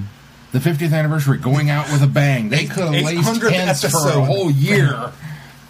And then, oh no, just kidding. Yeah. I think I And then told- after the episode airs, you give them the here. By the way, here's Peter Capaldi, Here's your doctor. and here's the introduction. And you do all that stuff post. I think I told you guys that I, what I wanted to see was uh, Matt regenerate at the beginning of the Christmas episode. I think that would have been genius. I think that would have been a totally different way to do it, and then really kind of surprise us, catch everybody off guard. But I did you also, mean, like Time of the Ronnie? I did also read online that there's a potential, and I don't agree with this, but I want to put it out there because there is a, a small contingency of fans that believes that Oh, Capaldi those will be the contingency of fans. Capaldi will be the Colin Baker of our era. That he's won't well, be they, he they've already won't kind be of said well that he's the prickly. he won't be well expected or recepted. He won't be the doctor that everybody is has been used to uh, for the especially new fans, and that it'll be so different that it'll be very difficult for fans to accept him. And I, which I totally disagree. I completely disagree. I do not see them doing it. But that, that there's a chance that he might only end up with a year or a year and a half run. And they, or a series and a series and a half run, and then they'll make some changes uh, on the top. I hope that doesn't happen. I don't see that happening, but there is that contingency of fans out there that say that. So, I think that's another thing that lends into the fact that they were preparing people for Capaldi ahead Yeah. of time because he is such a different doctor than we've had for the last three regenerations. So, I, th- I, th- I wonder if how many of the contingency that are thinking that and saying that are not happy because he's an old doctor. I think that's An older part. I think that's part of it. I think because he's abrasive. I think because he's going to use the Scottish accent. I think. I mean, see, they're they're revolutionary. It's a new era for Doctor Who. They're It changing is. a lot of things with this Doctor. So. To all those people, I would say, hey man, learn to adjust. All right. Well, let's move on to our reviews. And thank you, Allison, very much for. Uh, Is Allison a first time writer? No, she's written them She's before. written it's before? been a while, but we've had her before. Well, welcome back, Allison. Thanks for writing. So what are we doing first? Full circle? Renaissance Man. Renaissance man? Oh, Renaissance Man. Runny Science Man. That's a great gag. To continue Leela's education, the doctor promises to take her to the famous Moravorian. I think that's right. Maravarian. I can't tell. There's something covering up on this page, but uh, museum. But the TARDIS lands instead of instead in a quiet English village, where they meet an enigmatic collector Harcourt and his family. When people start to die, reality doesn't quite appear wh- what it was. There's something sinister going on within the walls of Har- Harcourt's manor, and the stakes are higher than they can imagine. The doctor is about to discover that a little knowledge can be a dangerous thing. Dun dun dun. Yeah, I would agree. All right. Next up is Full Circle. no. um, This is my second go through on this one because I actually listened to this several months ago. Ironically enough, before I listened to uh, Destination- Destination Nerva, because I when originally when I was uh, heard that Tom was doing this, and I, I went out and started seeking out some of the Fourth Doctor audio. The the site that I had like researched some of the stuff had it wrong, and they had Renaissance, Renaissance Man Man first. So I downloaded Renaissance Man from Big Finish first and listened to it. And then it wasn't until I was talking to you guys much later that I realized that Destination Nerva. It wasn't when we reviewed Destination Nerva, but in between that time, I found out that Destination Nerva was the first one, and so um, this is one I listened to first, and then came back and obviously re-listened to it this week so I could have a refresher. But um, I liked Destination Nerva much better than this. Uh, and that's not saying much because I didn't think this Destination Nerva was a fantastic first, you know, Tom Baker audio story. But this one was just slightly a little. it almost less. felt like it could have should have been a Seventh Doctor story. It's it. I. I had no problem with it being a Fourth Doctor story. I thought I thought Tom and and He- he- Louise pulled- both did a off, right. fantastic job. They pulled it off. It felt like a Fourth Doctor story to me. Don't get me wrong. I think the pacing on this story is way too. Maybe that's why. And that's why I brought like, up the uh, fact that I thought this was the first one that they did because I actually, when I listened to it the first time, I excused that because I don't get this is the first one out of the gate. This is they're getting their footing, they're getting a feel. Tom hasn't done any of these big finish audios before, so this is his number one. This is the first one. So I was actually very apologetic for that fact, and so I just tried to kind of face focus on the uh, story which I think that there's probably been a sci-fi trope out there of a because if there's not, why hasn't there been? because this is a great concept. You've got a museum, and how does it fill its shelves? It uses the memories Yeah. and the and the, the data from real people and puts it in there and collects it that way. I think that's genius. And I, the whole time I was listening to this story, I kept thinking. I've never heard of this idea before, but surely it's been The, used. the closest thing I can think of is Ghostlight. Gathering the material in a mansion, and that's the closest thing. All right, I'll give you that. why you I'll thought it give you felt that like a little seven- bit. That's why I Doctor thought I felt story. like a Seventh Doctor. Anyway, like so callback to so Ghostlight. just that whole idea. Better told. I, that's what made me love the story, or this is what that gave me something out of the story to like was this whole idea.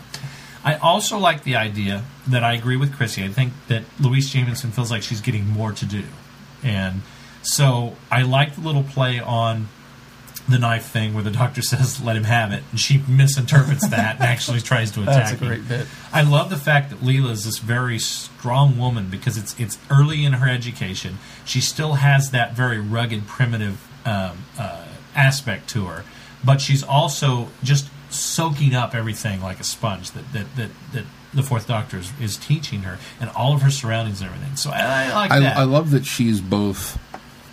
She's still, like you said, rough around the edges. She's not the complete savage Right. that she was uh, when, when when introduced, but she has yet to become what she will later.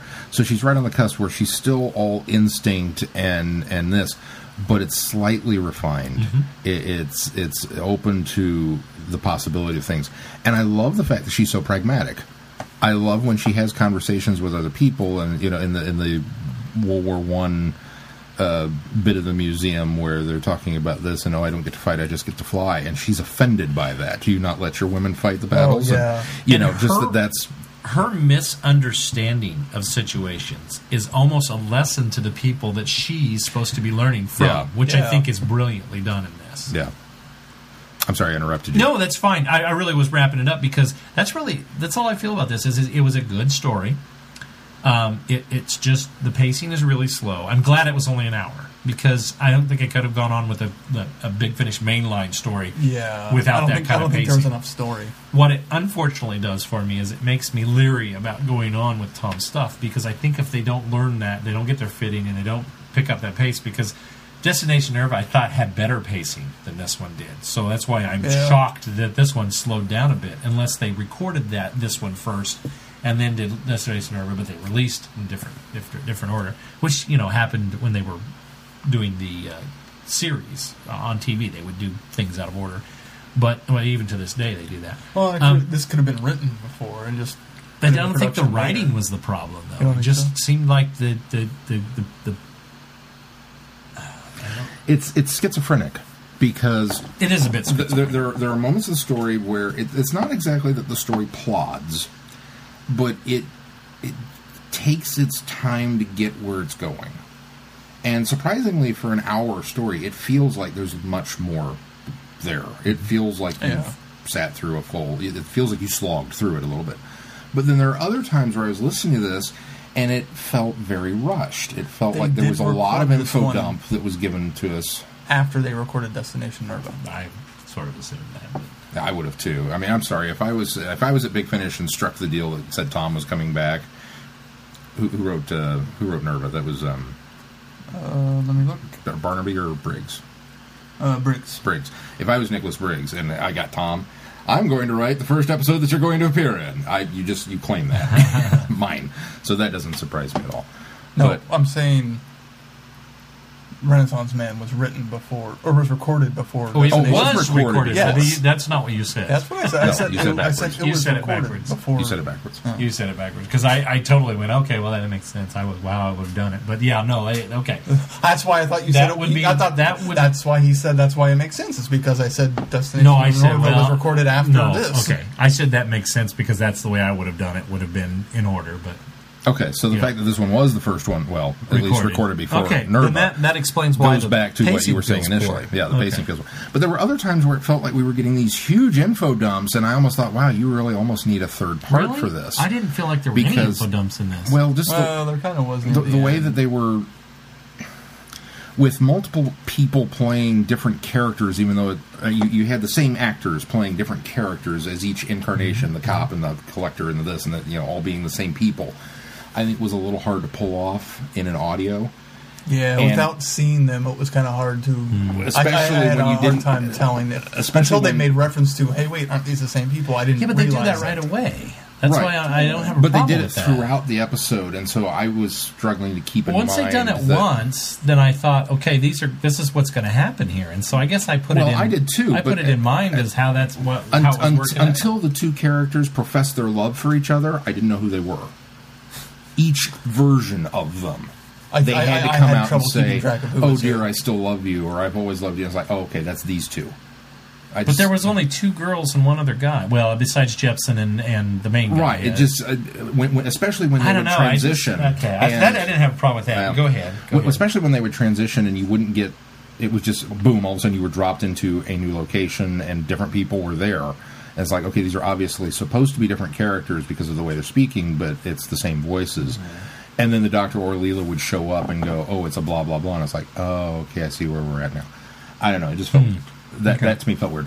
I, I think surprisingly, the, we were very limited. I know this is the Renaissance section of the museum, but I thought it was really weird that they they, they stuck with Earth history for an alien museum on an Well, alien planet. That but, struck me no, as but weird. it's supposed to be the greatest collection of Earth artifacts. right. They say that too. So that was It's that like was why to me that excu- scene? that excuse. Why it World War me. One scene in a Renaissance museum Yeah. though? That didn't make any sense. Well, Am I? I mean, am I reading too much into that? I think or- maybe you're trying to. You're saying everything came from the Renaissance period. They never said that. They were saying that this was these were Renaissance periods. He was a Renaissance man because he was trying, trying to, to gather yeah, everything. gather everything, which is what a Renaissance. Was. But when they were saying Renaissance, it was Renaissance in in Earth's history. So it was all these different Renaissance periods. It wasn't See, the never- one. I've- It wasn't the one one Renaissance Renaissance, period period, that we. Well, And I'm sorry if you're going to include Earth has multiple gone through ones. several- World War One is well, not a Renaissance. Earth has gone through several Renaissance, but there was one that we point to because so much happened in it. That would have been That's Da the Vinci. Renaissance, and, right. Yeah, that's the one we say. I just That's the- what we have festivals about. that's that's unfortunately that's way off base, but yeah, And not it's like, they're uh, never historically I don't know, accurate. They need to call them medieval festivals. is That- that- that's- do. that's the They're one not that I- Renaissance. Renaissance. based on the title and how it was set Okay. up. That's the one can that I where that thought could be we were going. I see- I see but then could later, when we actually get there. we're in the tower and we're going up to the offices, and you should be grateful that he's granting you an audience. He's got an appointment with blah blah blah and blah blah blah and such and such, and then the such and such queen of planet X, and it's like, well, so now we are including alien technology in the museum. Is is what I got from that So you that got one the, line also drop. got the impression that this alien queen was coming here to visit the the museum. Uh, well, maybe, maybe okay, maybe see that the it. That- that artifacts fixes from Renaissance that. Earth. That, that fixes that for me. I don't know. It, it just like I said, it, there, there were times where I very much felt like I wanted a third part to kind of slow down and explain what's going on. But there were other times where I just totally agree with you, where it's like, "Oh, please get on with it and, and just hurry up and get to the punch." Because I, I, I, I, don't know about anybody else. I had it figured out fairly early I don't that even they were think I don't even think to capture this data. Let but- me let me jump in here because I don't. I'm not want to imply that the story felt like it was paced poorly. It was almost like the action and the acting was poorly played, paced. It was like It was badly directed. It was I think maybe that's what the it. It was badly directed because I thought the story moved along. I didn't think that they were anywhere too one any one place too long. I never felt like I got an info dump ever. The only time that I felt like I was getting all the information I needed was when the the fourth Doctor's piecing it together. But that's just like any other episode of Doctor Who or a story of Doctor Who. Any At the end, has an we info get. dump. I think we, you're, you're misnaming info dump for me because an info dump to me is not the explaining what's been going on in the entire story because we're unraveling the mystery No, and finally exposition. pointing that's exposition. Yeah. Info dump is when we finish the story, but they left a whole bunch of stuff out that we have to explain to the companion in the TARDIS later. That happens a lot in the fifth fifth Doctor audios. We're explaining to Nyssa all the little things that I had still had questions about when we perceivably are done with the mystery in the story. Okay, so That's an info dump. So these, there was no info dumps in this. I felt We like there was did too much exposition in Yeah, pieces no, I will that I would have liked I'll, a third I'll, episode. I'll give you that. I, I, I think all the know if I'd go as exposition came there at needed the end, episode. but that was it. No, I don't think it No, needed don't- to be I- any longer. And almost like I almost feel like they could have cut out a section, and it would have helped it. World What War would you One. cut I don't know. World War Yeah. One. Maybe, They didn't need it. maybe. It just seems that- like all of a sudden, and like they're doing something, then all of a sudden they're in this whole new section, and we got to repeat the whole th- procedure all over again. When I already know what's going on. Yeah, but I Yeah. think it, and it's like, okay, come on, let's. We, you're now you're filling time. I think that they needed at least. I- I- I, think they needed at least the three eras in order to solidify the fact that these people were living different lives, but they were the same people, and so that when they explained to us the reason why they were data sponges was because But but because the- of that. I they think were that already was doing necessary. that in one area. Like they were living two lives in one area. I know, but that's the problem. That was enough for me. I, Two- and well, then we got was another, an- okay, then we got okay, another area okay, where they're okay. at completely. It was lives. enough for you. I understand that. It was. Well- Prob- I figured it out by that point as well.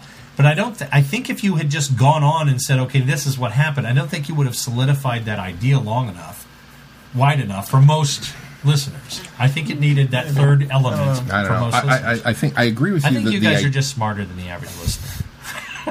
That's what I'm going to tell myself. Wow, Ah! backhanded compliment there. No, that's seriously. why. I That's just, why you didn't like it. You're smart. I must. I, I went into. I went. Into, I went into this story, and I got done, and I thought, "Oh wow, I'm going to hate this, and these guys are going to like it." But I think I ended up liking it better than you guys. Well, listening to I, you guys I. I, I honestly, I don't think I liked it or disliked it. I Yeah. think I went into it and I I finished it. and I was like, well, that was a that was a joy, an enjoyable story. That was an hour of Tom. I'm not going to complain. It's but kind I of just- like uh, full circle. It's it is what it is. Yeah, well, I'll come down on that one. a little longer. bro. I enjoyed Um, it because it was Doctor Who, but it was, Yeah. I mean, it was great Doctor Who. Now, now, don't get me wrong. I agree with you, Glenn. The the concept is yes, fantastic. I would agree completely with that also. But I think maybe that's what frustrates me is I feel like they missed the boat a little bit because I cared way more about the data sponges and what happened to these poor people and their lives about this. And the final reveal of it not being Harcourt, but who the real bad guy What's of his the name? piece was. Jepson. Jepson. Jepson, Is that who it was? Jethro, I don't know. Jeffson. you guys, I didn't recognize his voice at all. I didn't either. What Uh, was it? who played Harcourt? Ian McNeice. Really? Yeah, Churchill. yeah. Uh, Did you know that? No, I did not. But I didn't know It that. doesn't surprise me. I, did, I just didn't. That doesn't I just, surprise I me. just It's figured not- I would it- recognize it- his voice. It's not um, uh, Ian McKellen or something. It's not, it's not one of those names that you know. British actors are British actors, and they do a lot of stuff. well, yeah. you know, crossing He's- he's- different realms. He's so, done quite a few uh, I- I never- Doctor audio adventures. so you know that doesn't surprise me at all. So I'll have to go back and listen for him now. Um, but yeah, I just I, I cared way more about wait, I pulled the th- that that scene where they're kind of all breaking down, going, "We don't exist. What is our purpose?" That was what I really felt like was could have been the core of this story, because as as typical writing for Tom goes, he figures it out fairly early, or Well, at least suspects that he and knows it's what's it's going clear on. that he knows what's going on very early on because he makes that uh, that um, well, when he fake the pain in entry as far as that painting, right, Yeah, so. and, and and that was very I, I think he, I think at that point he suspected, but once he got the pain that he said was a toothache, that's when he knew for sure that they were pulling out the information. And he put Well, up yeah, the but I defenses mean- because that was after the. Well, after that was he- after he yeah, even I think he was testing made the waters the with fake the up. the- yeah. Well, he faked the entry. I And think, I think that's I when think he he knew. was that was early on. out. Yeah, but that was early on. I think that was when he. Sus- I agree with you. I think Yeah. that's when he suspected, but it was the, Is- the, he the knew tooth pain sure that he when knew he- for sure that they were attempting to do it, and that's And you're why. right. That's when he put the defenses up. and that's why every every moment after that, every opportunity he got, he was poking the bear with a stick. Yeah. oh well, you don't know anything about Bob Loblaw or whoever the guy was. Right, that uh, right. you know, which okay, that's totally you made that up. That guy is not real. I mean, come on. Even I I know thought that, it- Doc. I thought it was kind of interesting though that the one that I noticed that he made up was just the one. He only made because the even one dude. yeah, even the Gregorian calendar when Russia started using the Gregorian calendar was just a trick question. It wasn't necessarily even in factual information. It was just a trick. So which I appreciated too, that he didn't just continue making things up to, to unravel this. That there was a little bit of a balance between both. Yeah. So Well, maybe he didn't want to push and it. Maybe he didn't want to make that it too. called on the phone. Oh, that was. And oh, okay. Leela interacting with what the did dog he in the say? beginning I don't was know. It was bark, bark. Let, us talk about the dog. The dog was genius. it was so good because it was fun and it was lighthearted and it was very Fourth Doctor. But we resisted the temptation to say, "Yes, I speak dog." yeah, exactly, exactly. It was just, I don't know. Well, Here's the But thing: you've got a problem if dogs are using phones. The- he went to the root of the problem. The new series has adapted me to do the, the certain things when something that comes before it, and I go, well, of course he'd understand the dog. He speaks dog. I mean, that's just automatically I fix it in my mind. So then when he says, well, it would, what he say? Well, he said, bark, bark. Well, I don't know, but you got a serious problem because the dog's using a phone. that was, yeah, that was genius. That- that but was- I already had in my head, well, of Oh, course he yeah, yeah. dog. That's where I where- was going. that's- Or that's where I more went than a with it. dog. I, ju- I, I, okay, here it comes, here it comes, here it comes. He's going to he's going to know dog all of a sudden. No, what did you say? He said, um, woof, he said I don't woof, know. woof. And the puns uh, were very. I, I, I love Fourth Doctor puns. Yeah. I just bring them on. I don't care how bad they are. Yeah, I just, agree. I, I, love I love more and more and more of that. So there were things to like about the story. I'm not harping on it because I you know I didn't I didn't uh, I didn't give it the horn. It's not a space buffalo for sure. oh, it's nowhere near. It's nowhere near nowhere space near. buffalo. nowhere near. I, I think I agree with you. I think I like Destination Nerva a little bit more than this one, and even though we were all kind of iffy on on Nerva, um, it's just that it feels like at the end of the day, nothing really happened. You know, it's just kind of like eh, we had this adventure well, in the museum. it- and really, at the end of the day, nothing did happen. Yeah. They had the adventure, but yeah, if you're, you're left feeling that way because we end in the museum where they end, open up the big thing and it's nothing. well, that was And then They go, the, the, "Oh, of pseudo course, intellectuals. I like. I, I, I loved the fact that the pseudo intellectuals had to find meaning in an empty room Yeah. and went, "Oh, it's about Meaning you can no never meaning. you can never learn enough." Blah blah. blah. And I thought, okay, that was really funny and clever. Well, it's the message of the story. It's It's, the the, message message of the story. It's the message as of the well, story. yeah. Well, the message of the story is the doctor's message to her that you know just because you can't learn everything doesn't mean Doesn't you mean should stop should trying. yeah. That was the, the the bit, but at the end, I I just the, the episode. I don't know about you guys. It left me kind of feeling like that room empty. It just was like, Hmm. eh, it was okay. I could see that. I, I, just- I didn't hate it. I didn't. hate I it by a didn't long feel. I, stretch, di- I didn't but- feel empty. I just felt like it needed to clip along a little better, and I wish the performances had been a little better. And it didn't feel any different than some of the uh, uh, you third, fourth, and fifth Doctor stories that we have on TV. It didn't feel any different than that. Didn't feel any less weighty or storiness there than some of those episodes that I've seen on TV. So it still felt like Doctor. Who, Very, very much. Yeah, it still felt like Doctor Who, and like I said, I, lo- I loved the, the the the concept was phenomenal, and it it felt right, which is unlike oh I don't know a big hand for the Doctor. um, you know, it, it, at least it existed in that universe. Yeah. You know, and that was something that not always can you say. Well, and we didn't come down highly on these, but I mean, it, it feels like well, we're going to talk about one of them. Then it kind of feels like, uh, story wise, it was better, but um, it, it's just kind of there. You know, there's there doesn't ever feel like there's any huge peril for anybody. Um, I think Black Orchid's the same way. I think uh, Visitation Yeah. is the same way. I mean, there's just there's those little The- Visitation. the pseudo historicals. Yes. Yeah. Yeah. It, it just really feels like kind Which is of what this one me. felt like. Yeah. I didn't think about that, but you're right. It feels is like a, it essentially feels like a pseudo is. historical. It's- It just comes down on that side. So that's why Well, I, don't- I even don't the- think it's horrible. Even just the didn't- peril of They're Leela losing her mind, which I was like, oh, okay, this is going to be, and then she didn't. Right, right. And- and- she got never- away. She got away really easy a lot of Well, times, but and they make a big deal about it when it happens that she's lost her tracking stills and can't find the TARDIS, but retained everything else because Hmm. she's Well, they apparently only needed that. They take what they needed. yeah, I don't know. I also got the impression that like the hortic not the horticulturist, the uh, uh, who was the gal that was tracking Butterfly the butterflies? Yeah, I mean, I got the impression that it, she had been there a while. So it The was flutterbys? The flutterbys, yeah. It was over the course of a, of a lot of time that they ended up taking really kind of everything and what they needed, and so I get the impression that just that's why Leela didn't get alive. She'd been there longer. Had they had they managed to lock her up and entrap her and, and to extract things a little more, but but this was just kind of as she had been there, is why she had lost. well, that. maybe that So maybe that's the think that problem. Maybe the maybe we needed that sense of impending That's doom just it, to it clip wasn't that there. story Right, along. it It wasn't there there. because we were never there. given the time clock. Or more of a threat of, for the doctor, too. Yeah.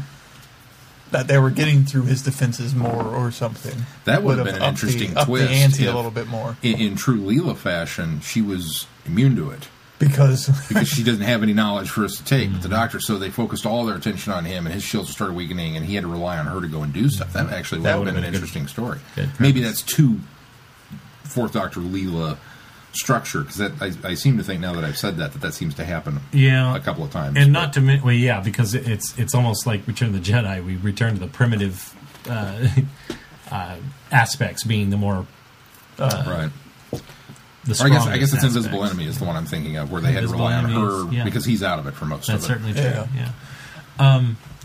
which is why I Yeah, love Invisible so- Enemy so much because Leela does cool stuff. and So K9 yeah, I'm just I'm just glad to hear be hearing Tom in fourth in uh, more fourth. Oh, that's what it comes down it's, to. It's is a lot of fun. It's great having Tom back, Yeah. regardless if they're not the best stories ever told. in Well, Leela has, or, uh, not Leela, I'm sorry. Tom hasn't missed a beat. He's, I think he's still very, very embodies the the, the fourth Doctor.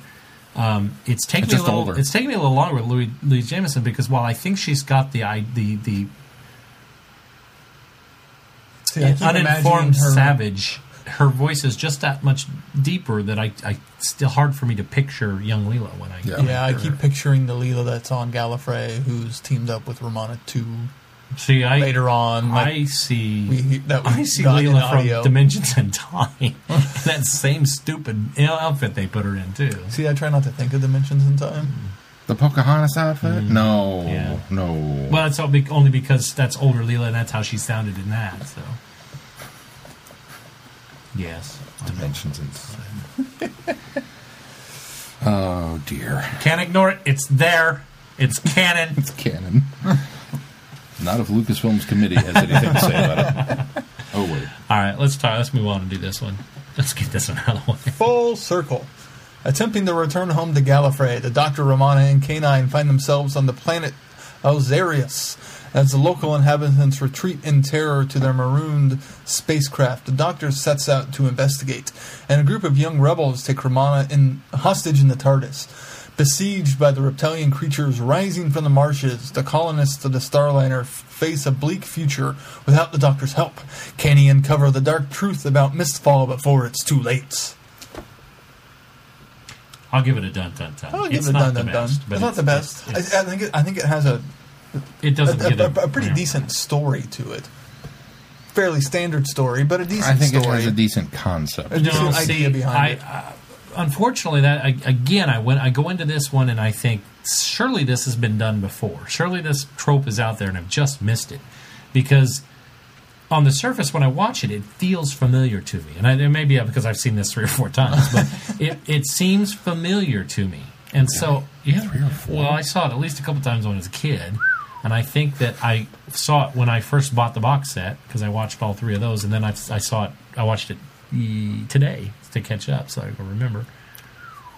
Oh, it's not. I, I- it's not one of those. It's not one of those stinkers that I can't go back to for a long time, or, or feel I only have to go back to when we review them. Um, it's not But. I think I just realized. I think it just hit me now that it doesn't matter what it is. If the Fourth Doctor's in it, You're gonna like it, you're I'm gonna gonna watch like it. it and watch it. So, I mean, even Leisure Hives. You know, I've come down on Leisure Hives as being one of my least favorite Doctor Who stories, but I still enjoy it because Tom's in it. So, I mean, it's just this is much better to me than Le- Leisure Hive. oh, I don't know if I'd go that far. No, no. It's. It, I think. I think this is I think the Doctor is. Talons. The Fourth Doctor is much more on his game. He's back to kind of feeling I- more like the Fourth Doctor than he did does. in Leisure I, Hive. I agree with you there. Um, um, again, the concept. is great. I feel like it. Should, Really? I feel like it should have been used before. Romana but isn't. I didn't like Romana too much in it. She Romana she was so feels sidelined. in prickly this. in this too, and so Well, angry, and it just didn't feel like Lalla's It Romana. Doesn't, but they set that up nicely They- with they- the they whole do have a good idea that she does. She's not ready to go back to Gallifrey, But, and but so I then the fact that they the don't land of, there, she should be revert back to her old self of, oh, we're not at Gallifrey after all. Well, Yay, we can go have an adventure I don't know. now. I think she's, she's That's what I expected She to got, happen. but she got the message that she was being that they've been called back. So that's always going to be on her mind. So I'm forgiving of that. and then she was I think she preoccupied was- with the idea of where they are. I think she and was then there's- sidelined And then badly in this one. But hypnotized, essentially. Not a, not, a, and good- I'm, not a good thing for her. I'm, I'm sorry. Uh, I, I, I know me. I love, I love Lalla Ward. I was in love with Lalla Ward, and I love Lalla Ward. There's still a part of me that's in love with Lalla Ward. The woman cannot play possessed. no, no. oh, no one can quite do it like Liz Sladen. I, I made the comment that Liz Sladen did so much better with Eldrad Must Mm. Live, and watching her wander around and open doors was just like, I'm not buying it, lady. Mm. I'm sorry. it's just you, And she's very one dimensional when she's possessed. you, you can't do it. Yeah. And What's my motivation here? Go open the door. Okay. okay. I thought the Marsh people were rather clever. I didn't mind the design of them at all. And so yeah, I, that- that's one of the things that if if you're going to do okay, we're going to do creatures that come up out of the swamp. Oh, I know. Let's do Swamp Thing. Oh, I know. Let's do Creature from the Black Lagoon. They all look the same. Let's do something different. They They're weren't just- anthropomorphized frogs. No, Yeah, they but they were been very close. But and then I like the idea that they came out and the, the they all had zippers on their they back. weren't too. really uh, they didn't come across as that much of a threat until they kidnapped the one and started torturing it. Well, and I That's think what I really liked about the Marshmen. Of they look like they're going to be these big monsters, and then it's not until the last part when they're really threatened that they are. No, here's the problem, Keith. Is you're you're right. You've hit a little. You're you've you're touched on it. You have completely touched on it because we're afraid. We're we're this group of. I don't remember where they were where they were thought they were from, but they, you've got this group who, when Mistfall comes, they have to lock themselves in because this has happened before. Because the great creatures are going to come out of the fog and the mist and the swamp, and they're going to be bad and uh, They're going to kill and us. so we've and- got this classic misunderstanding, which I'm fine with. And then the one comes in and gets sneaks in, and everybody's Well, afraid of it. it's just oh my gosh! lumbers. Well, it does, but it gets in, and oh Because- my gosh, Because it's the gonna doctor left the door it's gonna kill us. Oh my gosh, it's gonna get us as bad. But you can tell that it's as afraid of them as anything else. And Yeah. it's cowering. And then it's so you feel bad for this thing because suddenly it's like, okay. And then we start talking about we sort of start talking about how smart this thing is and adaptable and how it's learning and we want to experiment on it and learn more about it and find out about it and take brain tissue and then we're going to operate on it when it comes out of its anesthetic which made Not- no sense to me why you had to do that. What a that fantastic creature. Let's cut it open. why did you have to do it out of anesthetic? But anyway, okay. So then we have that wonderful moment where it breaks free. Yes, it's scared. It's getting strong. It breaks free. It even attacks the, the scientist guy. I'm fine with that. Okay, No problem with attacking no the problem with attacking him. And but barely touching him, and the guy falls down dead. Okay. But anyway, that's Doctor Who. So he goes that- and he has that's this just a blundered uh, uh, butt of the gun Yes, thank thing. you. Exactly. He has this recognition of, of the fourth doctor, and he's you know sympathetic, and then he's confused because he you know he doesn't understand the view screen. He smashes the view screen. Blah blah blah. Okay, no problem up until there. Then suddenly we've got the guys beating on the door. Do, do, do, do, do. Okay, I'm going. All right. Well, they went in there because their buddy's in there. They want to go in there and they want to rescue him. All right. So they come in, they swarm, and they start to attack. All right. I can associate the aggression enough with the fact that okay, they're they're in there and they're they're wanting to rescue their buddy, and it's not really a full scale attack. It's more of a rescue, and we're going to get aggressive because we have to. And then it all falls apart from there because suddenly they're walking around killing people by basically touching them, which bothered the heck out agree. of me. I think and once, we're once being the mass of Marshmen show up, things kind of just yeah, fall it's just it fell apart because there was this whole chaotic time, and then when we figure out that okay, we can spray them with the oxygen, we can over oxygenate oxygen ox, what is it? Oxygenate. oxygenate the air and drive them out. And as we drive them out, and we start to figure, the- worst part is when they're all standing there and they're walking. And should we let them go? Yeah, we should let them go. Which, yes, that's probably the good idea. That's the compassionate thing to do. But we've they've already killed like 13 people by pushing them over. And there's no reason for that. There's no motive for the Marshmen to do that. Even out of fear, they would have either run or scurried or something. And they killed that one kid because he tried to save another kid. And so that's completely out of character. If they're so intelligent and adaptable, why don't they recognize that? And then That's the problem is they had a great idea and and, it then spiraled out of control. there's 'cause the they needed a one guy that's left that's leaving, and the doctor and the two uh, what do they call them? Des- uh, deciders. deciders are standing there, and they just kind of step aside as he walks by them. And I thought that's completely not. I mean, they- there's.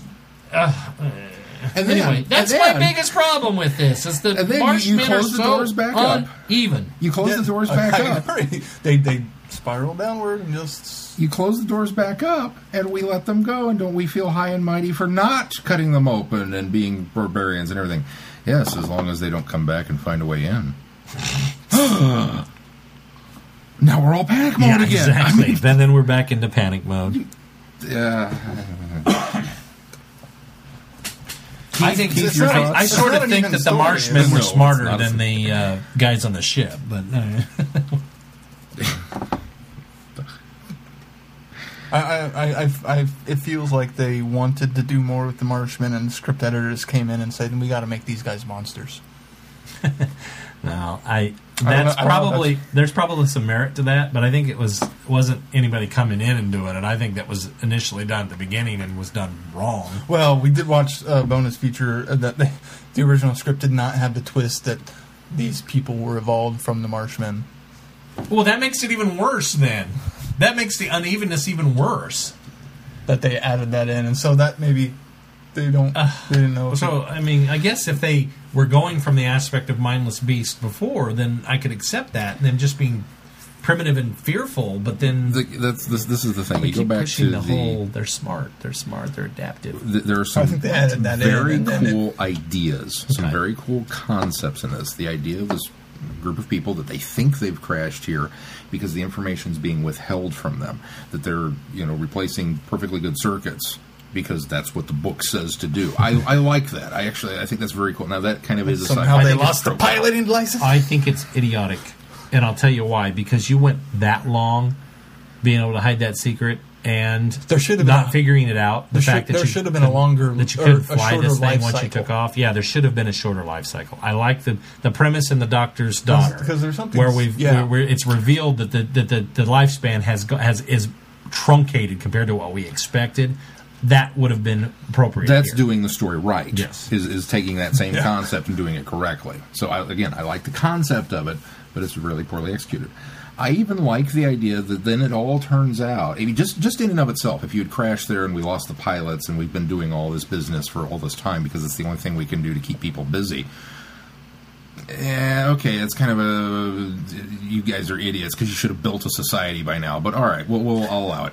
Just adapt to living on this planet Yeah, already. just take the ship apart and build a city. I mean, come on.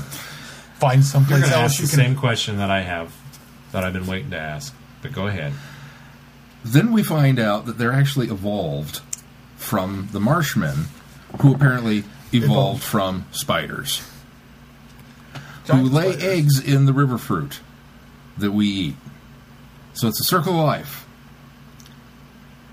How? Wait, no, no, no, no, no. How? Okay, that's not the question. I don't care about that. That's fine.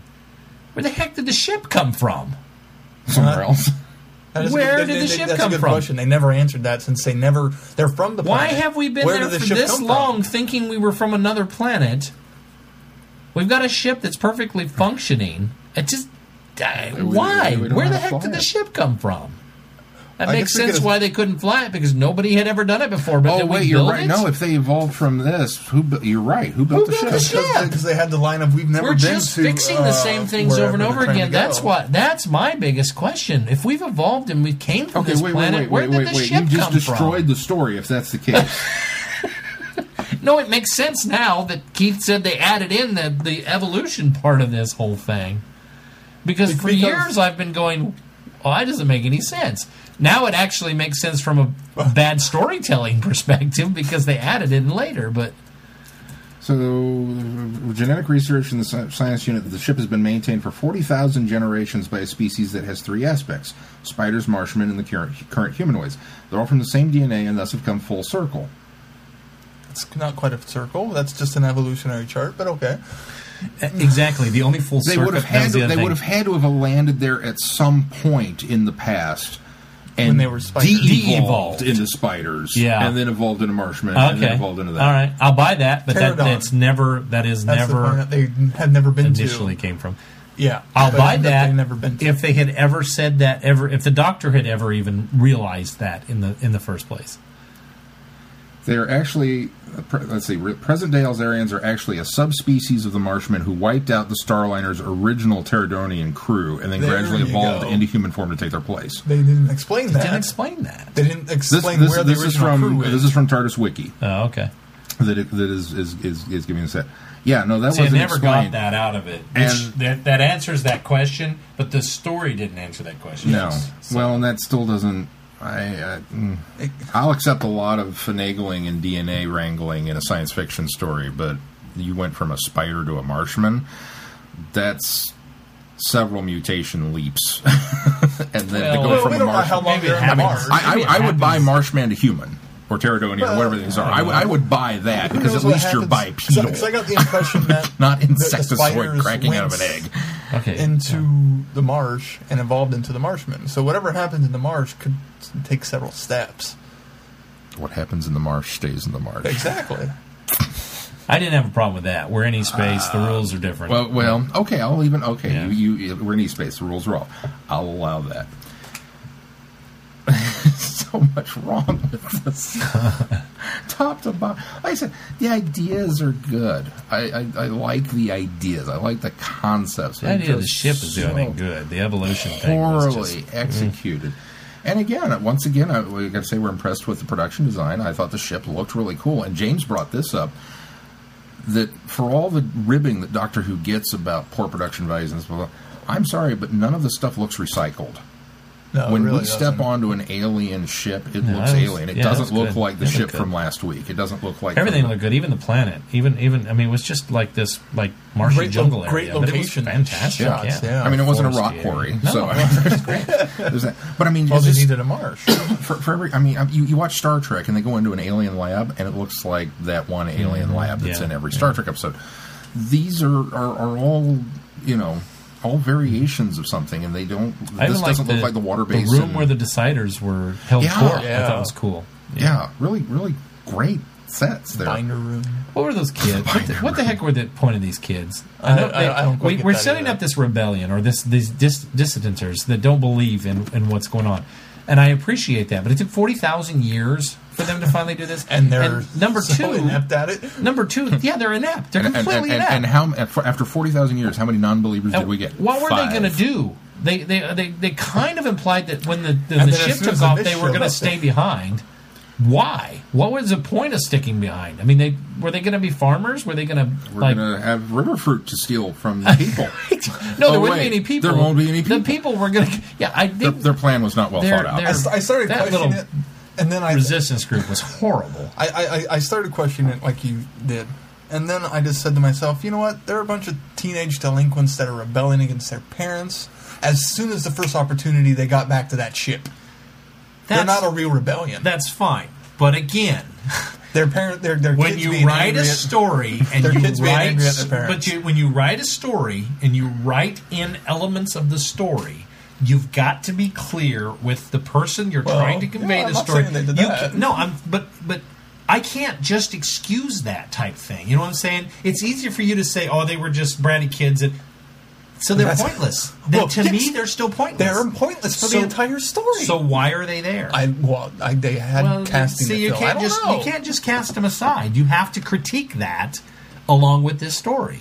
You have to critique that aspect of it because if it doesn't make sense, and they're, the, you can't just push them aside. You can't just bl- fluff it off and say, "Well, they were just squirrely kids. I'll enjoy the rest of this," because they were an integral part of it. I'm sorry, that's you can't do that. if uh, if I'm not mistaken, uh, based on the documentary that we saw, um, Andrew Smith, who was the writer of this episode, had submitted several stories to uh, to uh, Doctor Who over the course of uh, his fandom, and um, I love how we always use the backstory of these stories in order to be In order to apologetic try for, to, the, uh, for the crappy stories that come out of this. and uh, he he said he got some fantastically um, blunt feedback from the showrunners at the time. Uh, and then when they finally brought him in and asked him, you know, well, we didn't like this story, but what else have you got? And he pitched this other story. Is this that kid that 17. young? I read. I, I did see this. Yeah. I watched this back when I first bought it. Yeah, yeah. So at 17, he, he wrote Full Circle, and it did have a lot of other elements that, right. that were added to it. Uh, some by John Nathan-Turner, some by uh, Chris Bidmead. I think that's right. Um, uh, you know, that's right. I do remember this But, story but, now. but when, you, when you look at it and go, okay, we've got angst-ridden teenagers. Okay. We've got a story that doesn't make a whole lot of sense. Okay. There's a lot of it that could be blamed on youth. That, that Well, just, yeah, he you know. certainly was young. See, I guess I never t- took them serious as an actual rebellion. Well, I never thought they were a rebellion. They were just not doing anything. They Yeah. were lazy. They- They, they didn't want to harvest river kids. Fruit. They, weren't- wanted to steal them. I never, they never. I don't remember them ever saying that I there don't was care this what great they were. rebellion. What was the point of them? In just, just, just to show that there was a difference between us and the we, need, we, elites. we, need, Contrast. we Yeah. needed a The reason to be in the cave for Romana to get bitten and get hijacked. That's just another thing. Great. Great, they were a vehicle. Exactly. Which is a- That makes were. it even worse. Which is another I'm not- element of the story they that were that good. makes it worse. I'm not saying they were good. that makes it worse. I'm It's not a- saying they were You good. just sound like you're defending it, and eh, it- it's No, not I'm- defendable. and it's another element that, that doesn't work because okay, Romana's been bitten by a spider.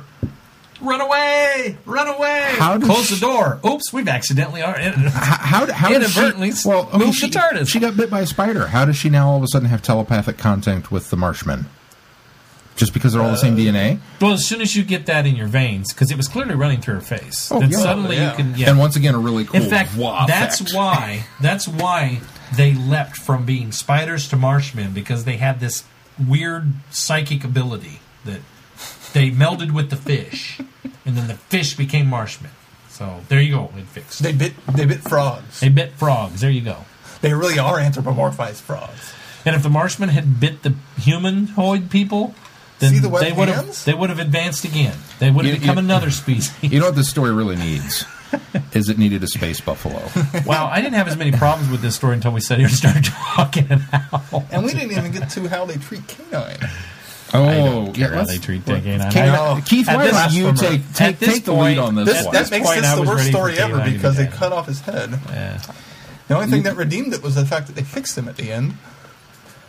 I just don't like the constant getting rid of K9 every Well, every it- well, and it started off so strong. Well, yeah, he K9's was out there running through the swamp, Yeah. and, And it's like I a don't sudden buy it, but okay. Bam. Kanan, K9's the reason. hill. I'm glad they took him out. He was the reason that got him stuck in the East Ba- base in the first place. It wasn't his fault. Yeah, it was totally No, his there fault. was a he flew non-anomal- right into it. If he wouldn't been flying that No. ship, if he wouldn't been flying that ship, they never would have gone there. He wasn't flying it. He was. No, he was flying. He, he it. wasn't flying. No, he it. was no, flying no, that he sucker. wasn't. Yeah. Nope. He was in charge. The doctor left. When Just because Dr. he left the Romana told room you you're in doesn't- charge. When you're in charge, you're the captain. That doesn't mean he's I'm, just- flying it. I'm trying to rile you up. I, know. I was that was inconsequential to me. Glenn, I can see the hackles on the back of his neck. he has a stick under the table. He's going to hit you with it. He's not going to poke you. He's going to I- hit you. The thing, He's going to knock the your head off. reason- I think the first time I saw this as a kid, I was bothered by it. I was But because I when I because saw I saw it so long ago. I think I've come to accept the fact that, especially now that I've seen a lot of episodes with K9, and he does get sidelined a lot. And I used to wonder about I that. liked that aspect. Of well, and I used to wonder about that. Here's going to the behind the scenes to defend what's going on in the episode. but when I found out later that they had so many difficulties with terrain and things like that, it was almost yeah, uh, understandable. yeah. So then when I go back and watch Doctor Who, I go, "Oh, I wonder how." I can't remember how they got him out of the story for this one. Oh, yeah, that's what it was. you know, it's so it's just I, it's one of those things now for me. So I'm, I was just glad it was John Leeson back. it was, yeah. Well, and it's it's it's fun too to The watch Lang- how you you, you can watch Invisible. Enemy and see how great K-Nine is. Because we're in a hospital and there's smooth floors and he can roam Oh, around. I see what you mean. We got quarters. He can do all this cool stuff, and they went, "Oh, this is the greatest thing ever." So let's put him in more stuff.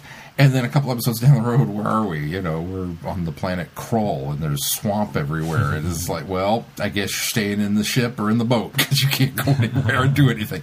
And I think they very quickly began to realize the folly of K9 was that, oh, wait a minute.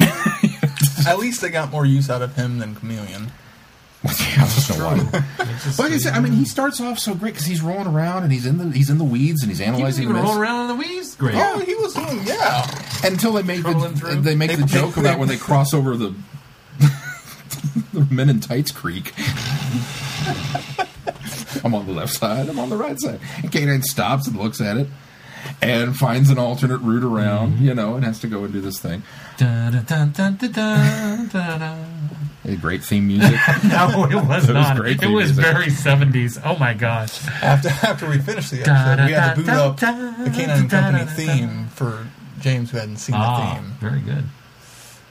yeah, he walked into work today and says, I can't remember the theme from K9 and Company. I said, K9? He goes, oh, yeah. now I remember. But yeah, just uh, we, we do all this great stuff and then all of a sudden, whack. Oh. Oh. Well, he would have ended the story much quicker. Yeah, he would have because he would have Well, analyzed he'd have the damn shot all the spiders. Much, much to great benefit, he would have been in the story soon. He, he would have analyzed the, eggs, figured everything out. You know. We would have just complained about these obnoxious rebellion kids, and that would be that it. would have been the worst part Now, of the here, story. here's an interesting one. See, K9 needs to we stick haven't even around. got to him tearing apart Adric. we, we, we, we, we, we talked about the this kind of uh, uh, Chrissy felt that this kind of feels like this. It's the beginning of Peter Davison's era, even though Peter Davison hasn't shown up yet. Kind of like you were saying that you It's- think it's- season it's- seven is Capaldi's run up. This is this is really Series Seven Part B. It of Tom really, Baker. it really is. We get the the from Leisure Hive on this whole season. We get the new Starfield logo, which doesn't feel like Tom. It we feels get the wrong. new theme music, which doesn't feel like Tom. We get the burgundy we get, we get the burgundy outfit, which doesn't feel like Tom. So we get all these changes that are coming, and now all of a sudden we're going to start seeing the cast of characters change. I don't know about you guys, but I noticed this. The one guy's daughter, the one female member of the rebellion, if we're going to actually use the term, And the only other girl the we only saw girl in in the, the story. entire story. Well, I think some of those villagers, there were women in there, but I think I saw a woman holding Yeah. a bundle in a hallway. I think it was the same woman. Might have been. She's been busy. Like a whole village. Um, well, no, In because 40,000 years. no, because they evolved from Marshmen. So Oh, right, right. She doesn't have anything to do. Is that who it was? And whatever her name is. That's In the only female listed in the cast. the aside lab from scenes. Blonde girl A. Anybody get the oh ho? You are totally the prototype for Nyssa. Oh, I can see that. She flipped that all of a mention it. sudden from being just the, Well, the yeah. look and everything. It was. I, th- I think J and T was hunting. I think he was looking for. He knew what he wanted to do down the road, and he went. This is kind of what I want. Because I, she she very much filled that prototype role, and then the doctor got to do something sciencey, and she was there handing him test tubes and being Nyssa. I didn't see that at all. I I just- just I- saw I some. just struck I saw, saw. I just saw a helpful blonde girl. Well, really, uh, But even even even her hair and everything just kind of just kind of had well, that it was look just the about style at the time. it. Yeah, yeah, maybe, but I don't know. I think you read more into that than that. Okay, maybe I'm reading more into that. But uh, yeah, the, the, I, yeah, I did not like the story. There's a lot of elements about the story that I didn't like. Well, let's let's, Let's talk about the elephant in the room. let's talk about the elephant in the room because I, I didn't have as much problem with Adric as most do in this story. he's Adric in this story, Yeah. as he is in every other story. Hey, he's really, his much- best story is Earthshock. He's much more annoying in the next story that we're going to see. Oh, boy. much more annoying. I mean, as far as I can tell, the character has not grown in his time on the show. That's true. You've seen his beginning and his end. So. It's the same guy. It's I don't know. he yes, this is the same argument that everyone's been having about Adric ever since he's probably stepped on the screen of how he's a bad companion, and he hasn't changed. He gets a great goodbye, and that's it. I, I I went into this. This is my stance on Adric. I went into this with an open mind because I honestly don't think I've watched this one since it aired. I, I don't recall going back to these. Aired for us. Aired for us. So it's been 30, 40 some odd year. How long has it been? These would, 35. these would have aired in the early '80s. So for us, What is it now? 14, 2014 So 34 years ish ish. since I've seen it. And I remember as a kid watching these and kind of thinking to myself, now, obviously, kid, if this aired here in or about the 1980 that it aired for real, I would have been seven, eight, probably 10. We'll give it even a couple more Yeah. years. Even at that point, I kind of remember thinking to myself, I'm getting bored with Doctor Who which is unheard of. But it just these the, this this this era, this this this ring of stories here just didn't do it for me. That I didn't. There was nothing here that I really liked, and I couldn't put my finger on why. But I, I, I tried. I was like, I'm gonna go back because I haven't seen these, so it's, it's gonna be new to me. I'm gonna go back and watch this with a new new no. no, it's wrong. It, everything about it's wrong, and the story sucks. And then there's Adric. I want to play a game. Can we play a game? Let's play a game. It's time to play a little game that I'm going to call How to Make a Poor First Impression and Not Be a Companion of the Doctor.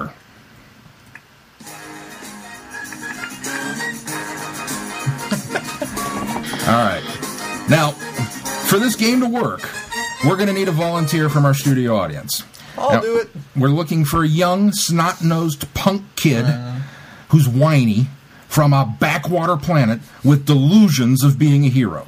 Not so fast, Mr. Skywalker, for this person must also hail from an alternate dimension, a pocket dimension. Is there an Adric in the audience? Yes. Adric, come on down. You're going to be the first contestant on how to make a poor first impression and not be a, a companion to the Doctor. Now, the rules are simple. I'm going to ask you a series of multiple choice questions. You give me the correct answers. The judges will tally the votes and determine if you are companion material, let alone a likable character.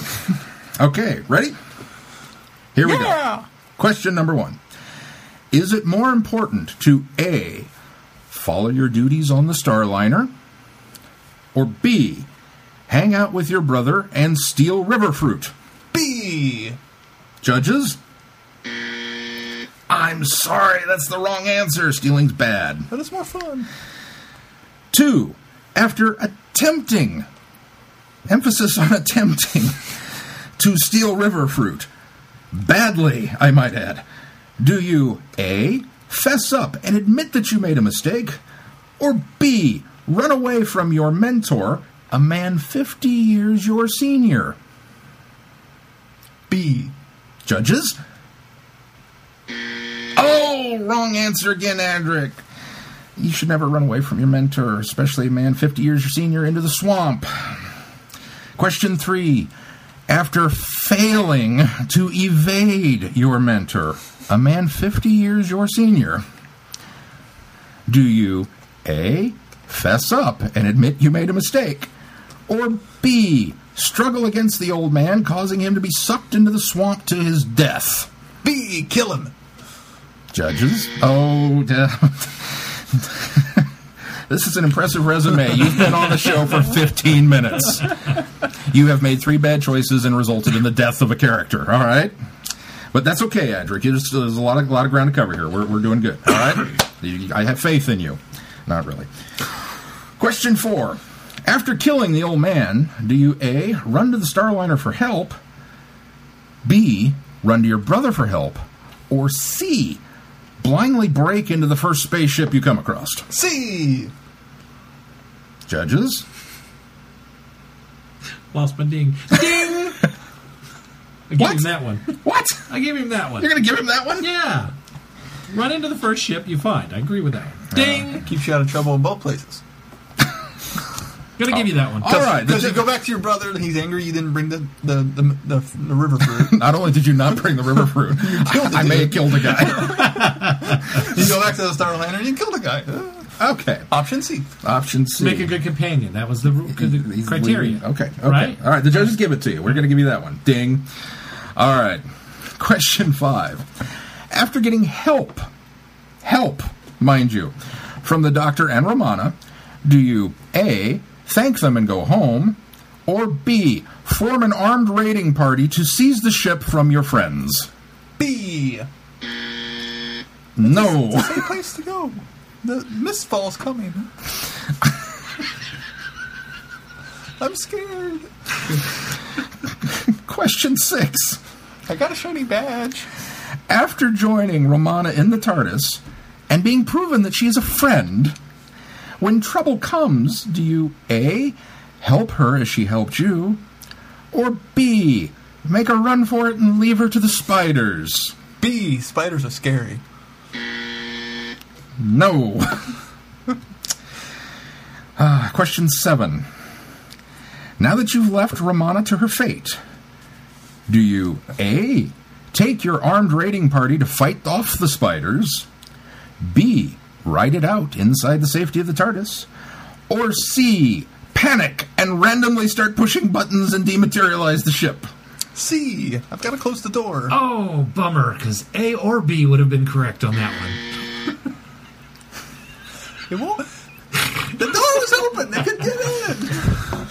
You had a 33 and a third percent chance there, Adric. And now, here, here's Well, that's lower percentage on other ones I missed.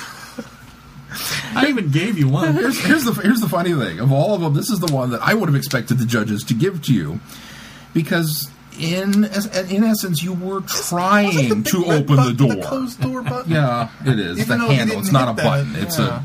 a There's Isn't a it on- panic acid aspect, though. No, I just couldn't give wasn't it on him. the wrong side of the couldn't give it to him. too? Just couldn't give it to him.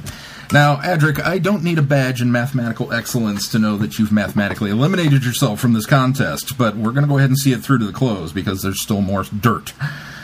Number eight. Once the Marshmen invade the Starliner, do you A. Retreat with your brother to the safety of the lab, or B. Allow your brother to make a futile last stand while you run for more oxygen? B. I can. He can fight him off. How'd that turn out for you? His mighty unibrow did not save him.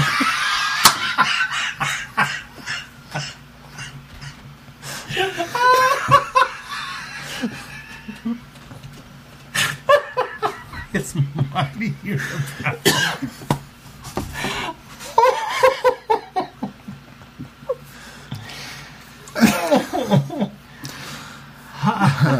looked like a young Anthony Daniels, though. Unibrow and all. it even dipped. Hey, Bert.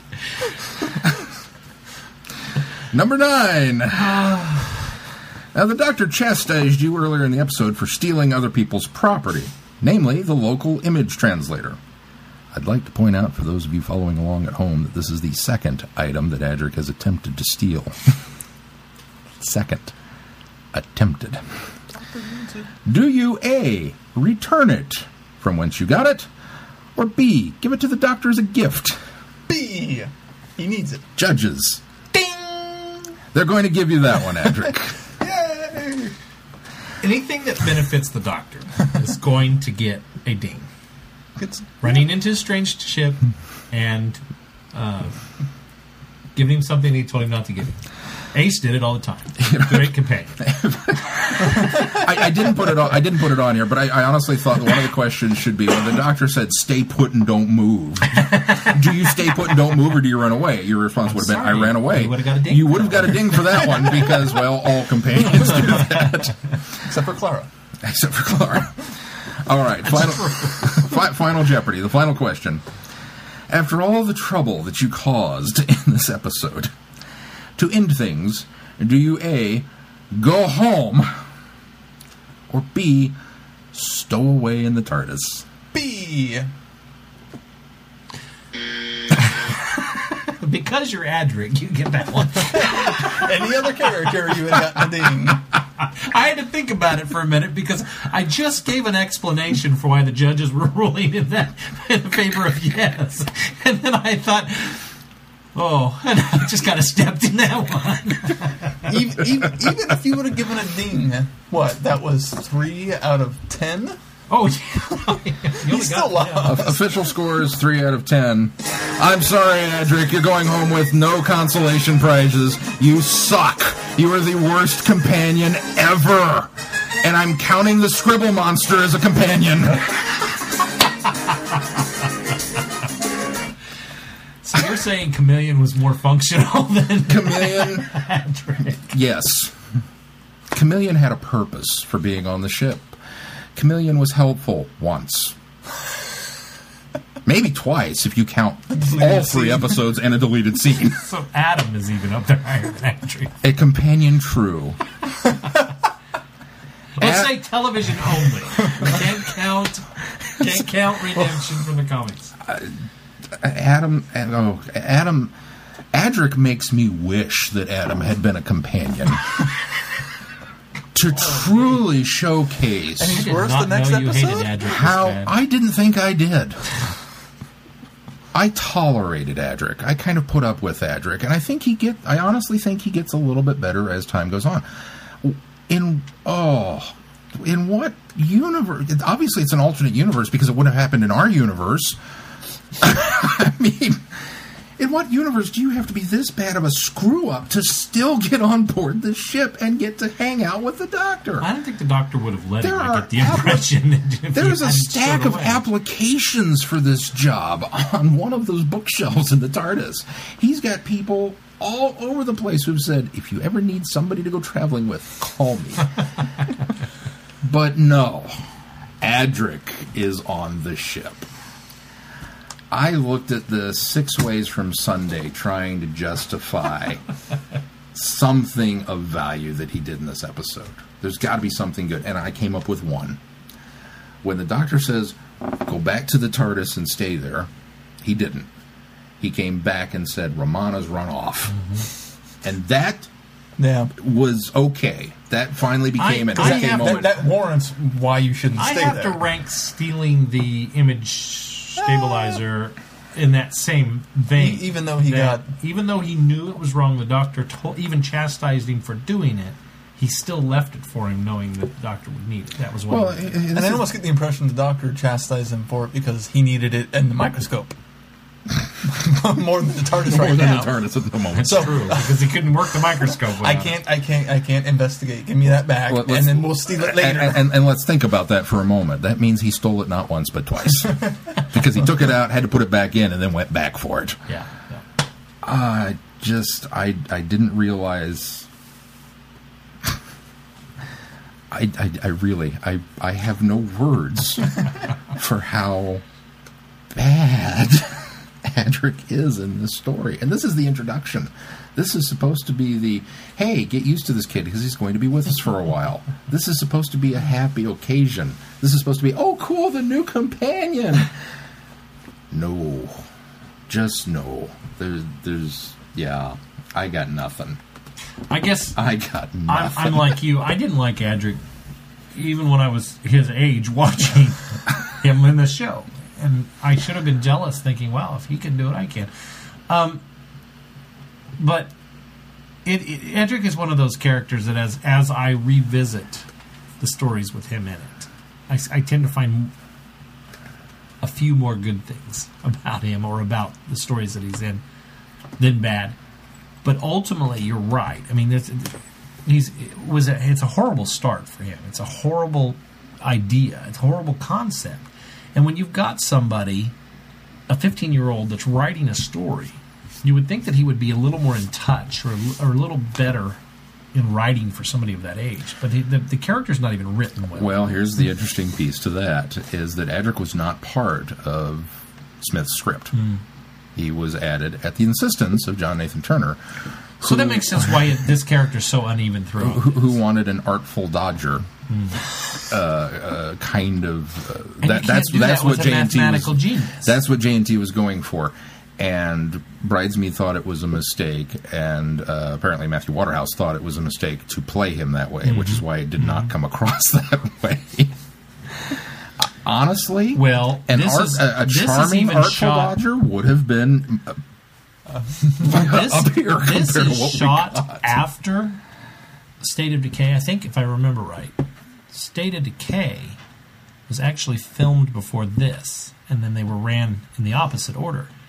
And from what I understand, is the Adric character, and I don't remember this that much from State of Decay because that's one of those ones that I, I've only seen twice because uh, you're just going to get a worse review for me next week.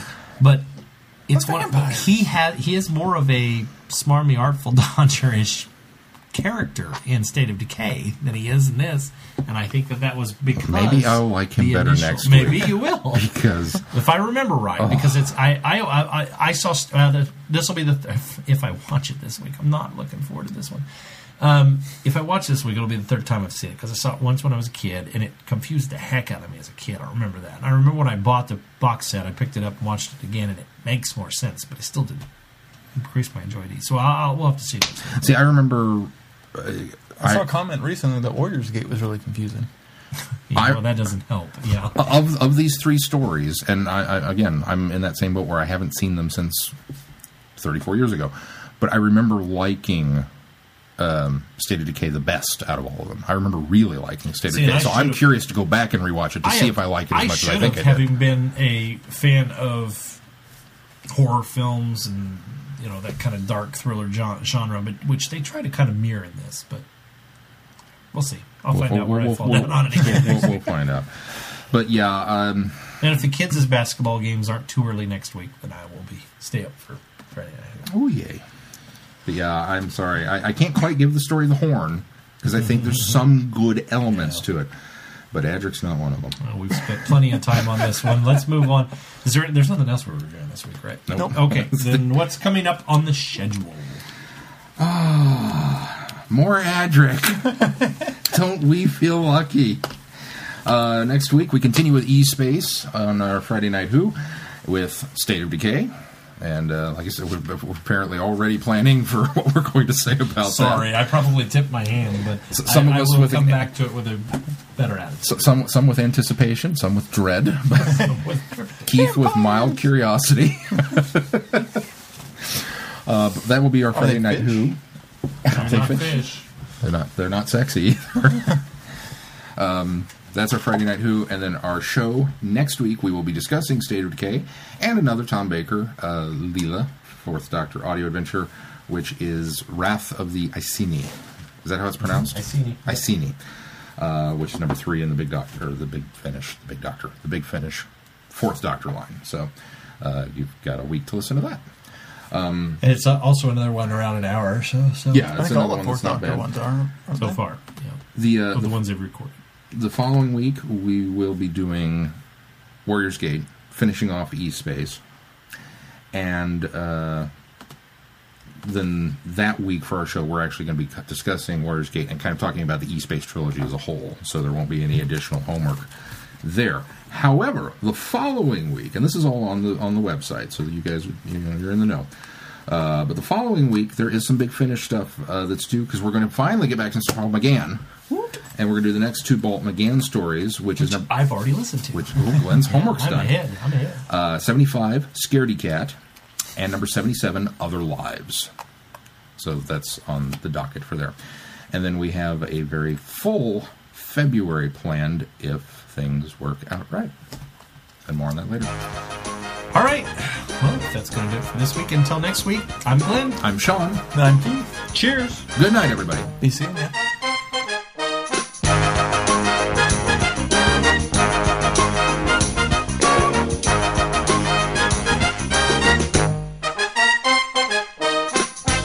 You have been listening to Traveling the Vortex. Doctor Who and all of its associated programs are owned and trademarked by the BBC. No infringement is intended or implied.